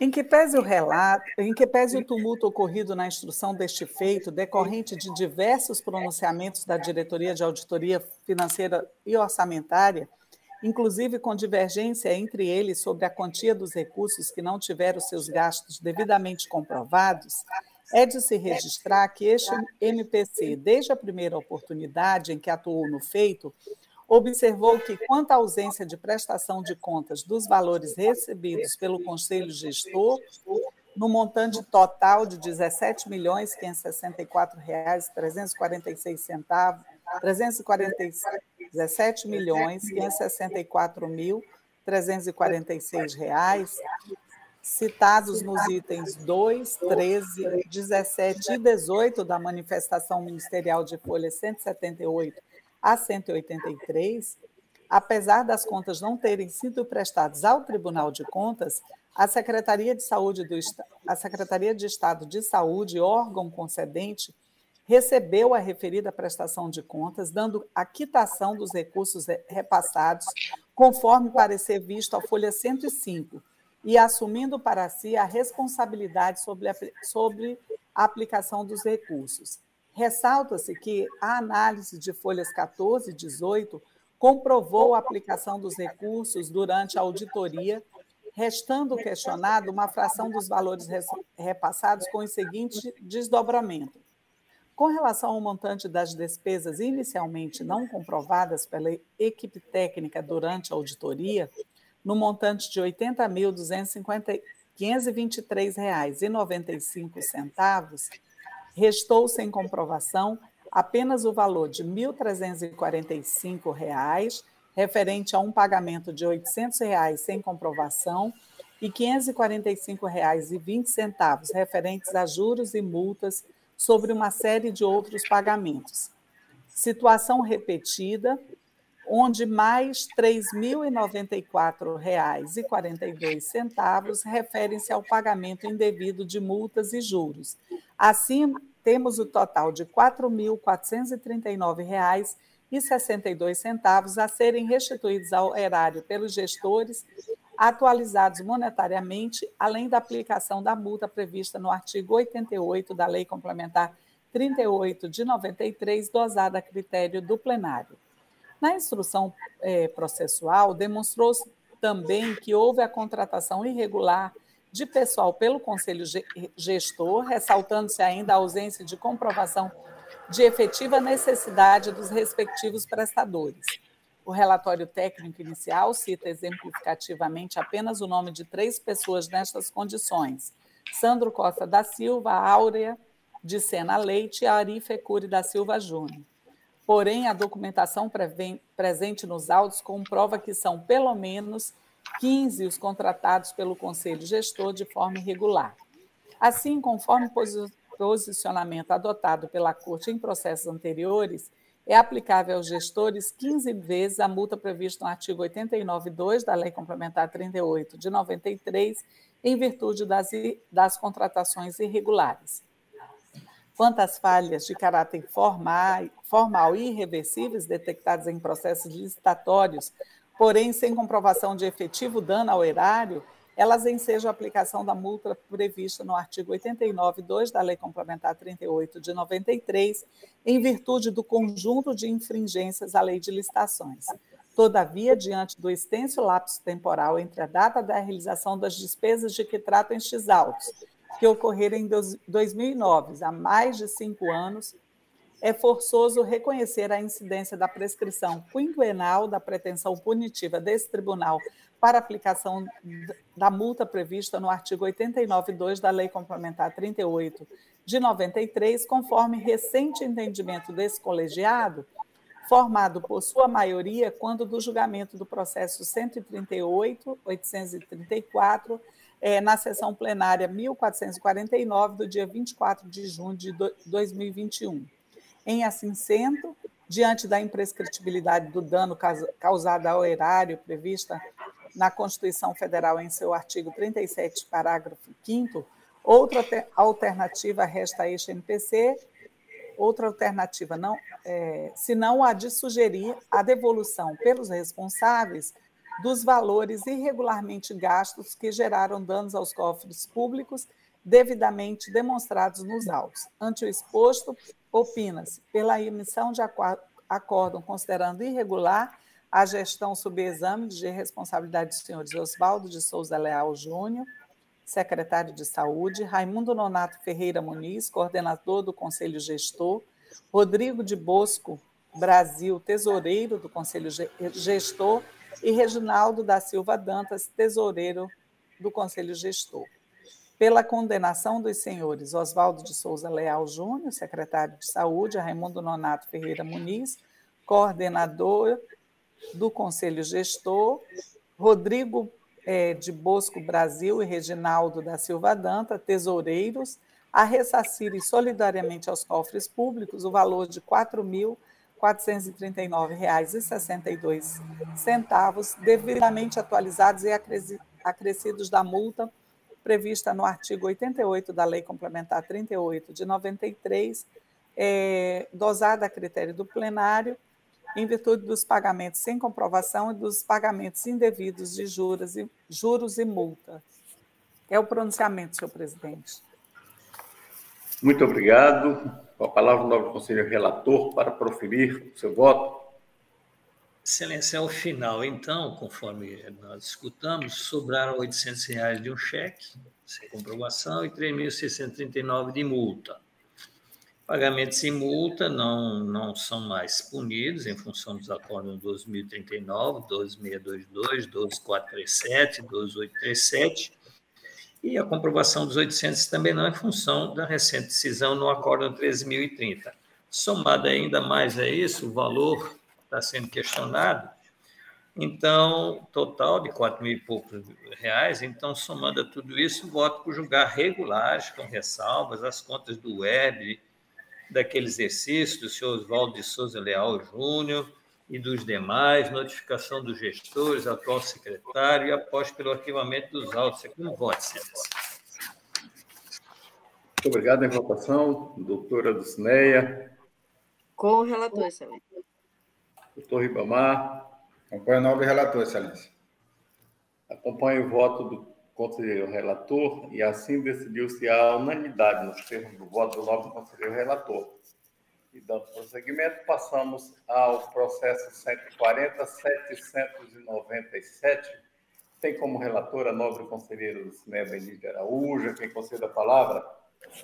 Obrigada, senhor presidente, senhora procuradora-chefe, doutora Ana Helena, senhores conselheiros, bom dia também a todos que nos acompanham pela rádio web. Trata-se, senhor presidente, de recurso de reconsideração interposto pelo senhor José Altanísio Tomaturgo Sá para reformar o acórdão 12.495 e o parecer prévio número é, 750, ambos de 8 de abril de 2021, prolatados nos autos 128, 591 que, que se referiam à prestação de contas da, da Prefeitura de Manuel Urbano do ano de 2017. Resignado com a decisão proferida, o senhor José Altanísio Taumaturgo Sá manejou, dentro do prazo, o presente recurso de reconsideração, conforme se depreende da certidão de folha 330, no qual apresentou os esclarecimentos que entendia necessários ao saneamento das irregularidades verificadas e, ao final, postulou a exclusão da condenação ao pagamento de multa, folhas de número 2 a 317. Processo distribuído em 2 de julho de 2021 e encaminhado à DAFO, que se manifestou pelo provimento parcial do recurso interposto para considerar sanadas as irregularidades destacadas nos itens E, N, P, Q e R do acórdão recorrido, alterar o item A, tendo em vista o esclarecimento parcial da falha apontada, modificar o item B, uma vez que restou não comprovado o saldo de R$ 1.439,46 e, por fim, alterar o item D para constar o valor de R$ 868.820,55 em razão da ausência de inventário de bens móveis, mantendo-se as demais irregularidades apontadas nos itens C, F, G, H, I, J, K, L, M e O. O, por fim, o Ministério Público de Contas, por meio do seu procurador, doutor Sérgio Cunha Mendonça, se manifestou as folhas 371 374, também pelo provimento parcial do recurso. É o relatório, excelência. Com a palavra ao, Ministério Público de Contas para o seu pronunciamento. Senhor presidente, senhoras e senhores, trata-se de recurso de reconsideração interposto pelo senhor José Altanísio Tamaturgo Sá, ex-prefeito de Manuel Urbano, com a finalidade de reformar o acórdão 2495-2021 plenário, que emitiu parecer prévio recomendando 1. Um, reprovação das contas da Prefeitura de Manuel Urbano do exercício de 2017. 2. Abertura, abertura de tomadas de contas especial para apuração das ocorrências descritas nos itens A a R do voto do relator. E três, quantificar possível dano ao erário e identificar os responsáveis com encaminhamento de cópia dos autos ao Ministério Público Estadual. E determinou ao atual mandatário que promova a imediata redução da despesa com pessoal ao limite previsto na Lei de Responsabilidade Fiscal o gestor encaminha vasta documentação para tentar sanar as irregularidades apontadas. A DAF emitiu o relatório técnico de folhas 390, 349 a 365, onde considerou que o gestor conseguiu afastar as impropriedades referentes. À diferença a comprovar nas aquisições registradas no balanço patrimonial, não comprovação de realização de processo licitatório na contratação de pessoa jurídica e falta de comprovação da motivação na escolha da banda é suco de pimenta com a justificativa do preço contratado, não comprovação da finalidade pública dos recursos concedidos à Confederação Nacional de Municípios, pagamento de subsídio dos agentes políticos no período de janeiro a abril do exercício, em desconformidade com a Lei Municipal 400 de 2016, item Q, e a ausência do parecer de controle interno sobre as contas. Foi apresentada a demonstração das aquisições e ou incorporações do exercício, restando ainda a ausência de relatório de inventário analítico de bens imóveis com a composição detalhada dos imóveis, sanando parcialmente o item A. Foi comprovado parcialmente o saldo financeiro transferido para o exercício seguinte, pendente de comprovação ainda o montante de R$ 1.439,46, alterando o valor do item B. Em relação ao item D, o auditor considerou sanada a falta de comprovação das, das aquisições e ou incorporações de bens móveis realizadas no exercício, mas permanecendo a falta de comprovação do valor registrado no balanço patrimonial.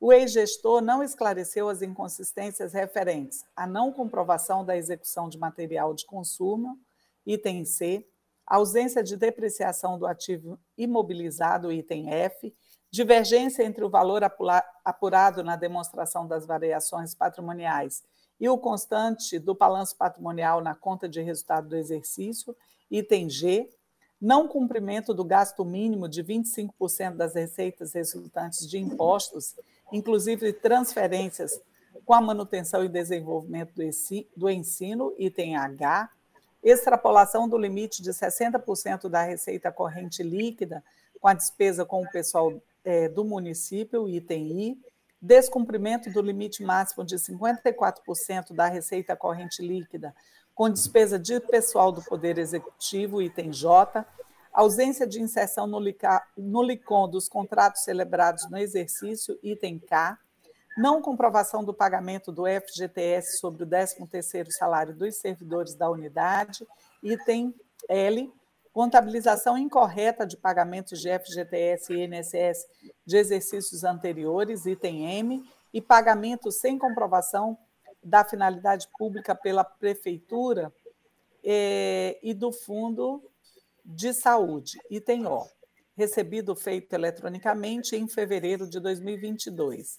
Diante da documentação apresentada, a DAFO entendeu que o gestor conseguiu sanar parcialmente as irregularidades apontadas no voto do relator, devendo ser reformado o acórdão para constar apenas aqueles ainda, aquelas ainda pendentes. Não havendo consideração a, ser, a serem feitas, ratifica-se o, o posicionamento da área técnica.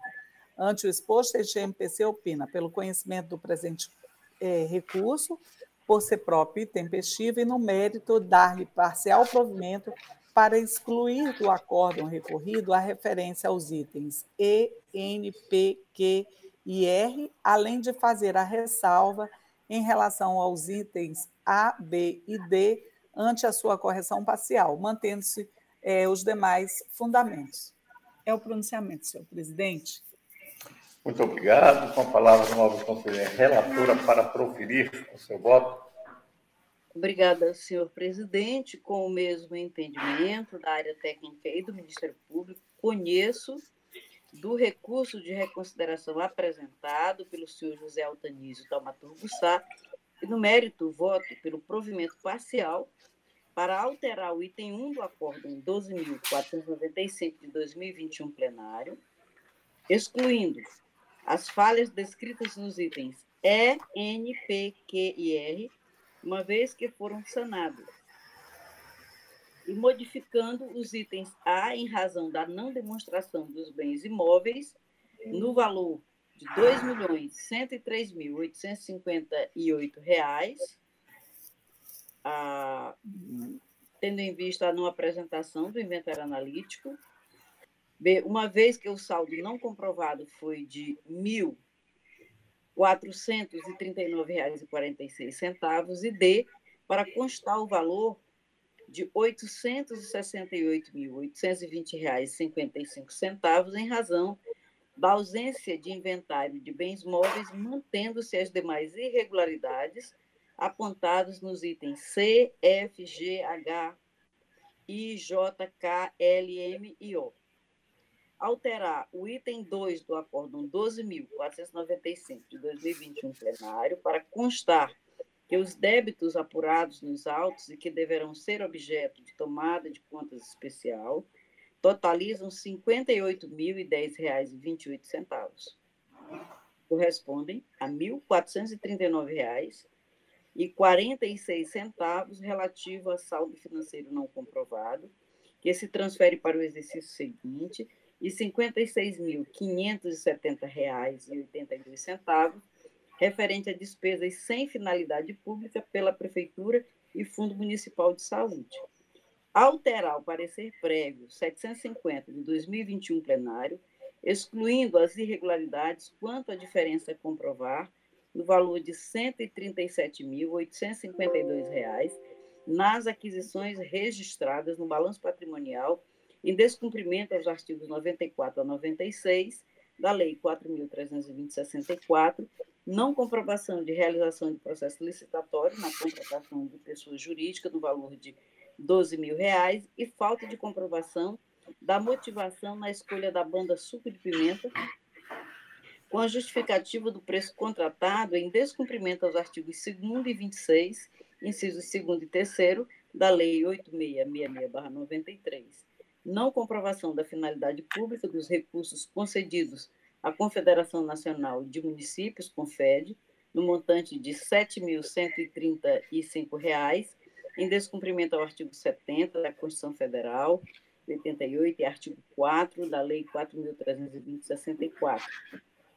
É, pagamento de subsídio dos agentes políticos no período de janeiro a abril em exercício em descumprimento ao artigo 1 da Lei Municipal número 400 de 2016, ausência do setor e de parecer de controle interno sobre as contas com a demonstração da ciência do gestor em descumprimento ao artigo 74 da Carta Federal, artigo 64 da Carta Estadual e resolução TCE Acre 76/2012, modificando as irregularidades apontadas quanto à não demonstração dos bens imóveis no valor de R$ 2.103.858,48, tendo em vista a não apresentação do inventário analítico ao saldo não comprovado, que foi de R$ 1.439,46, e quanto à demonstração parcial dos bens móveis, uma vez que ainda restou pendente o valor de R$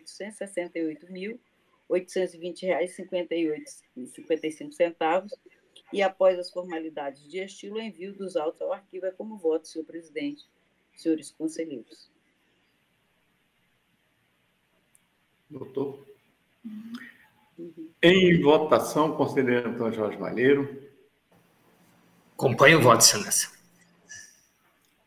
Conselheiro Ribamar Trindade. Com relator, excelência. Acompanhando também o voto da nobre conselheira relatora, assim decidiu-se a unanimidade nos termos do voto da nobre conselheira relatora. E passamos, ou seja, o processo 131.937, assim como 137, é, 690, eu retiro de pauta, tendo em vista a ausência justificada da nobre conselheira relatora. E passamos ao processo 141.009, que tem como relator é, o nobre conselheiro Ribamar Trindade, a quem conceda a palavra. Obrigado, senhor presidente, senhora procuradora, doutora Ana Helena, doutora conselheira Dulce, senhores conselheiros.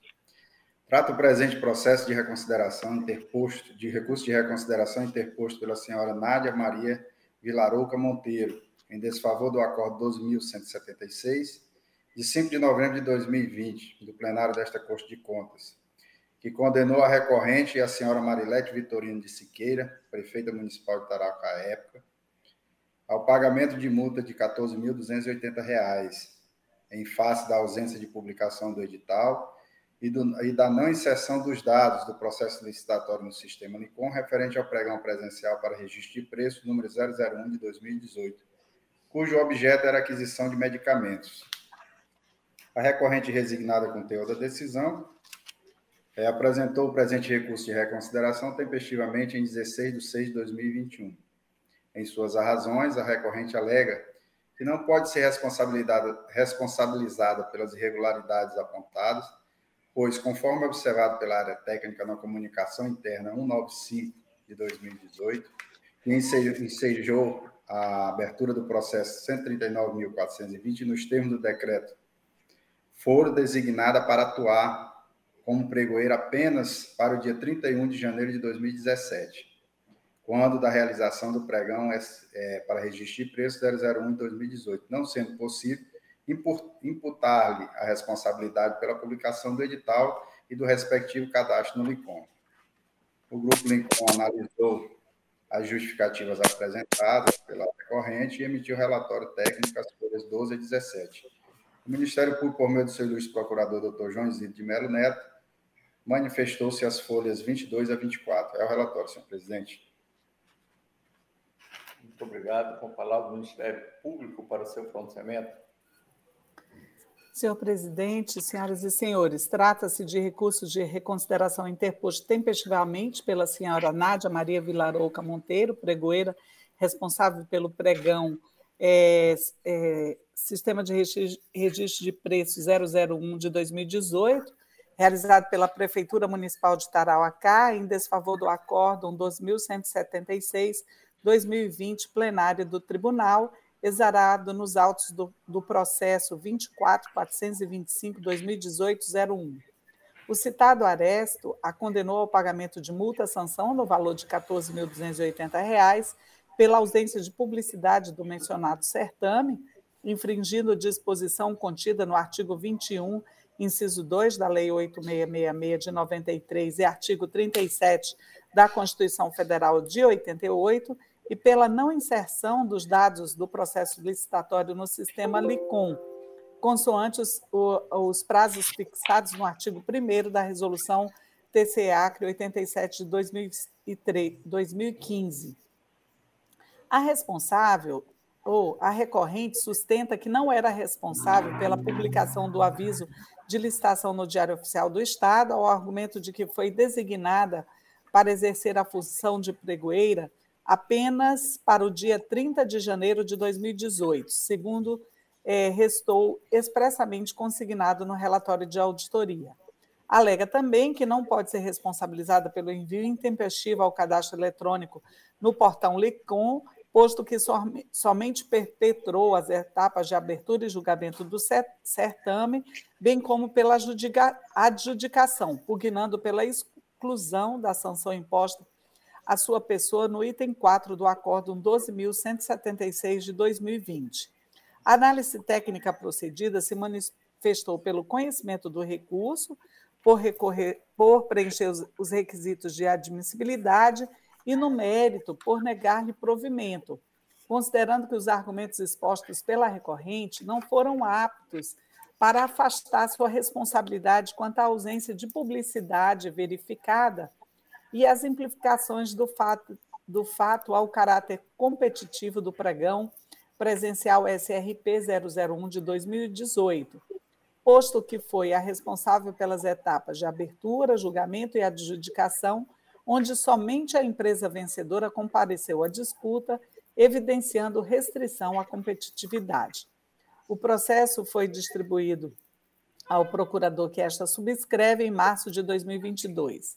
O presente recurso é tempestivo, conforme a certidão de folha 9, e foi interposto por parte legítima, conforme artigo 68 do, é, da Lei Complementar 38 de 93 e, de acordo com a análise técnica, não foi apto a desconstituir as razões que levaram à punição com multa da senhora Nádia Maria Vilarouca Monteiro.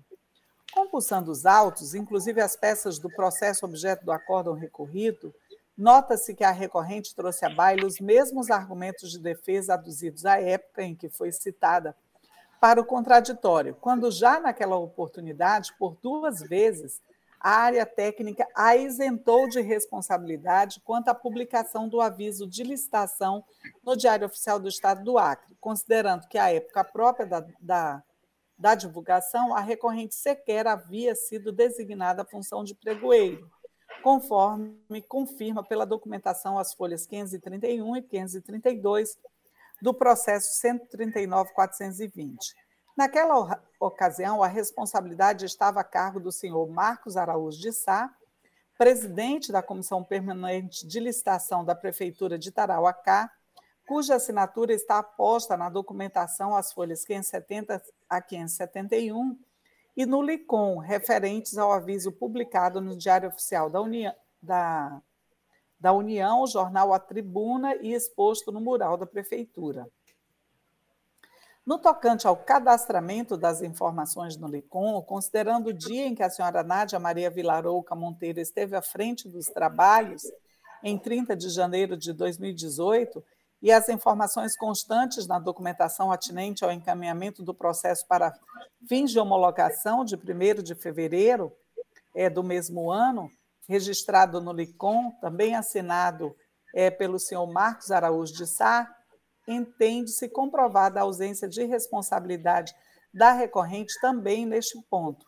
Ante o exposto, este MPC opina pelo conhecimento do recurso, por ser próprio é, e tempestivo, e no mérito é, pela e no mérito pelo provimento da, da medida, reformando a decisão proferida no acórdão 12.000 é, 176 de 2020 para excluir o item 4 do citado para excluir do item 4 do citado aresto o nome da senhora Nádia Maria Vilarouca Monteiro, mantendo-se em toto os demais termos da é, decisão recorrida. É o pronunciamento, senhor presidente. Palavra ao conselheiro relator para o seu para proferir seu voto. Obrigado, Excelência. O nosso voto é no mesmo sentido e os fundamentos são os mesmos, então eu vou direto ao voto. Conforme demonstrou a instrução nos autos do processo 139.420, especialmente nos relatórios técnicos, as folhas 567 a 608, 699 a 722, a designação da recorrente se deu em momento posterior à publicação do edital e fora do prazo para seu cadastramento no LICOM, não podendo ser responsabilizada por atos os quais não tinha competência para praticar previamente, anteriormente ao dia, ao dia 30 de 1 de 2018, que foi a data do, da publicação do decreto. Assim, considerando ainda o entendimento do, e manifestação do Ministério Público, voto pelo conhecimento do, do recurso de reconsideração, por ser próprio tempestivo e no mérito pelo seu provimento, para excluir no, do, do item 4 do acordo 12.176-2020 do plenário desta Corte, o nome da senhora Nádia Maria Vilarouca Monteiro, mantendo-se em todos os demais termos da decisão recorrida. E após as formalidades de estilo, pelo arquivamento dos autos. É como voto, Excelência. Muito obrigado. Em, é, em votação, conselheiro Antônio Malheiro. Bom, é, é, um recurso, e é um recurso que trata de uma decisão já deste plenário, que aplicou multa à senhora, à pregoeira, e foram apontadas duas situações. Uma, a não inscrição no LICOM. A outra, a não publicação no Diário Oficial da publicidade da licitação. A senhora pregoeira alega que ela só foi nomeada para a abertura. Perfeito. Então, com relação ao LICOM, ela está correta. Ela não tinha que mandar a informação para o LICOM. Mas com relação ao Diário Oficial, não, porque ela pode ter sido usada como bucha de canhão para abrir uma licitação que não estava correta. Mas ao assumir a posição de pregoeira, ela tinha que ter verificado se estava tudo certo para poder abrir, e ela não o fez. Então, nesse sentido, nesse sentido, eu voto por retirar a referência ao registro do LICOM, mas a manutenção da multa. É como voto, Excelência. Conselheira Dulce, como vota? Com o relator, Excelência. acompanhando o voto do relator, é, decidiu-se por maioria no termo do voto do nobre conselheiro relator. E, a, dando prosseguimento, passamos ao processo 141 023, continua como relator, conselheiro Ribamar Trindade, quem concede a palavra. Obrigado, excelência. Trata o presente processo de embargo de declaração posto pelo senhor Kief Roberto Cavalcante Lima, em desfavor do acordo 11.552, de 12 de dezembro de 2019, do plenário deste tribunal, que negou provimento ao recurso de reconsideração contra o acordo 11.111 de 2019. O recorrente resignado com o teor do julgamento apresentou tempestivamente o presente processo, o presente recurso em 15 de agosto de 2021. Em suas razões, o recorrente suscita a omissão do, ju, do julgado, alegando que o mesmo não teria enfrentado a totalidade dos argumentos e as razões apresentadas no recurso de reconsideração autória interposto. As folhas 28 a 34, a inspetoria analisou as razões apresentadas pelo recorrente e emitiu o relatório técnico. O Ministério Público, por meio do seu vice-procurador, Dr. Sérgio Cunha Mendonça, pronunciou-se as folhas 44 a 46 ao relatório, senhor presidente. A palavra ao Ministério Público para o seu pronunciamento. É, senhor presidente, senhoras e senhores, trata-se de embargo de declaração interposto tempestivamente pelo senhor Kiefer Roberto Cavalcante Lima, prefeito do município de Feijó, com a finalidade de afastar a possível omissão no acórdão 11.552 de 2019, plenário do tribunal, que negou provimento ao seu recurso de reconsideração contra a decisão que o condenou ao pagamento de multa administrativa no valor de R$ 14.280 em face da não adoção das medidas necessárias à redução do limite total de gastos com pessoal constante da Lei de Responsabilidade Fiscal.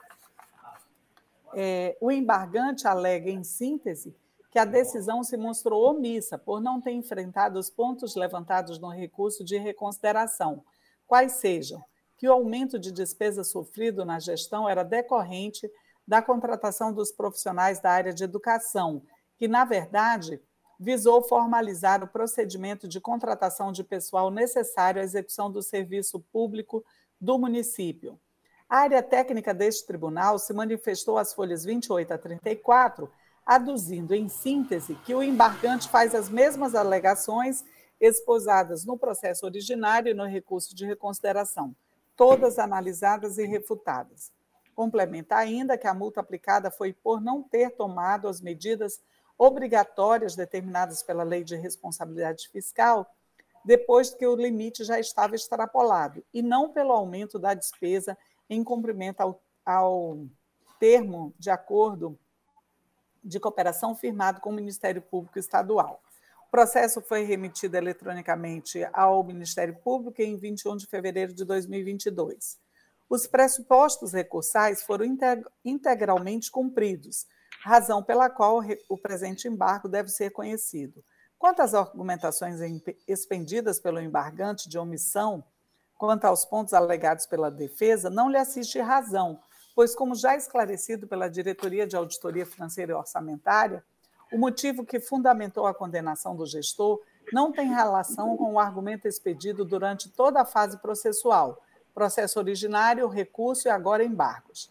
Aliás, mesmo a questão do TAC já foi refutada, pois este se restringiu aos professores temporários, de modo a manter o ensino, enquanto gestor, em verdade, realizou diversas outras convocações para cargos diversos.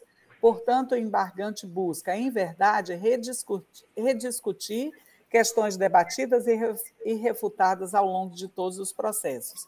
Ante o exposto, este MPC opina pelo conhecimento do embargo de declaração, por ser próprio e tempestivo, para, no mérito, negar-lhe provimento. É o pronunciamento, senhor presidente. Obrigado. Com a palavra, o novo conselheiro relator para proferir seu voto. O entendimento é o mesmo, excelência.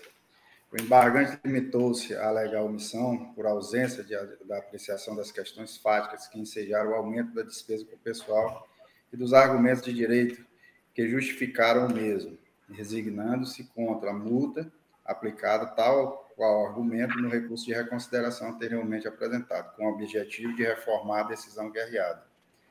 Dessa forma, não foram apontadas omissões internas nos termos consignados no acordo recorrido, como, por exemplo, entre a emenda e o voto, ou entre o voto e o relatório, que impusesse reforma aclaratória do, do, da decisão.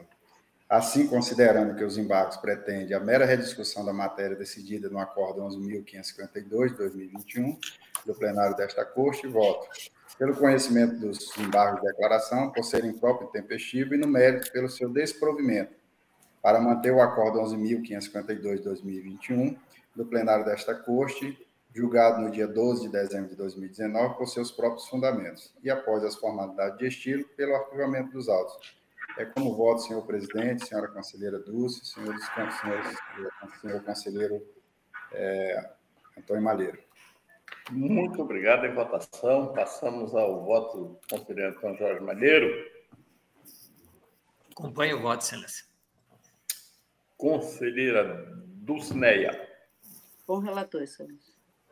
Acompanhe também o voto do novo conselheiro relator e assim decidiu-se a unanimidade nos termos do voto do novo conselheiro relator.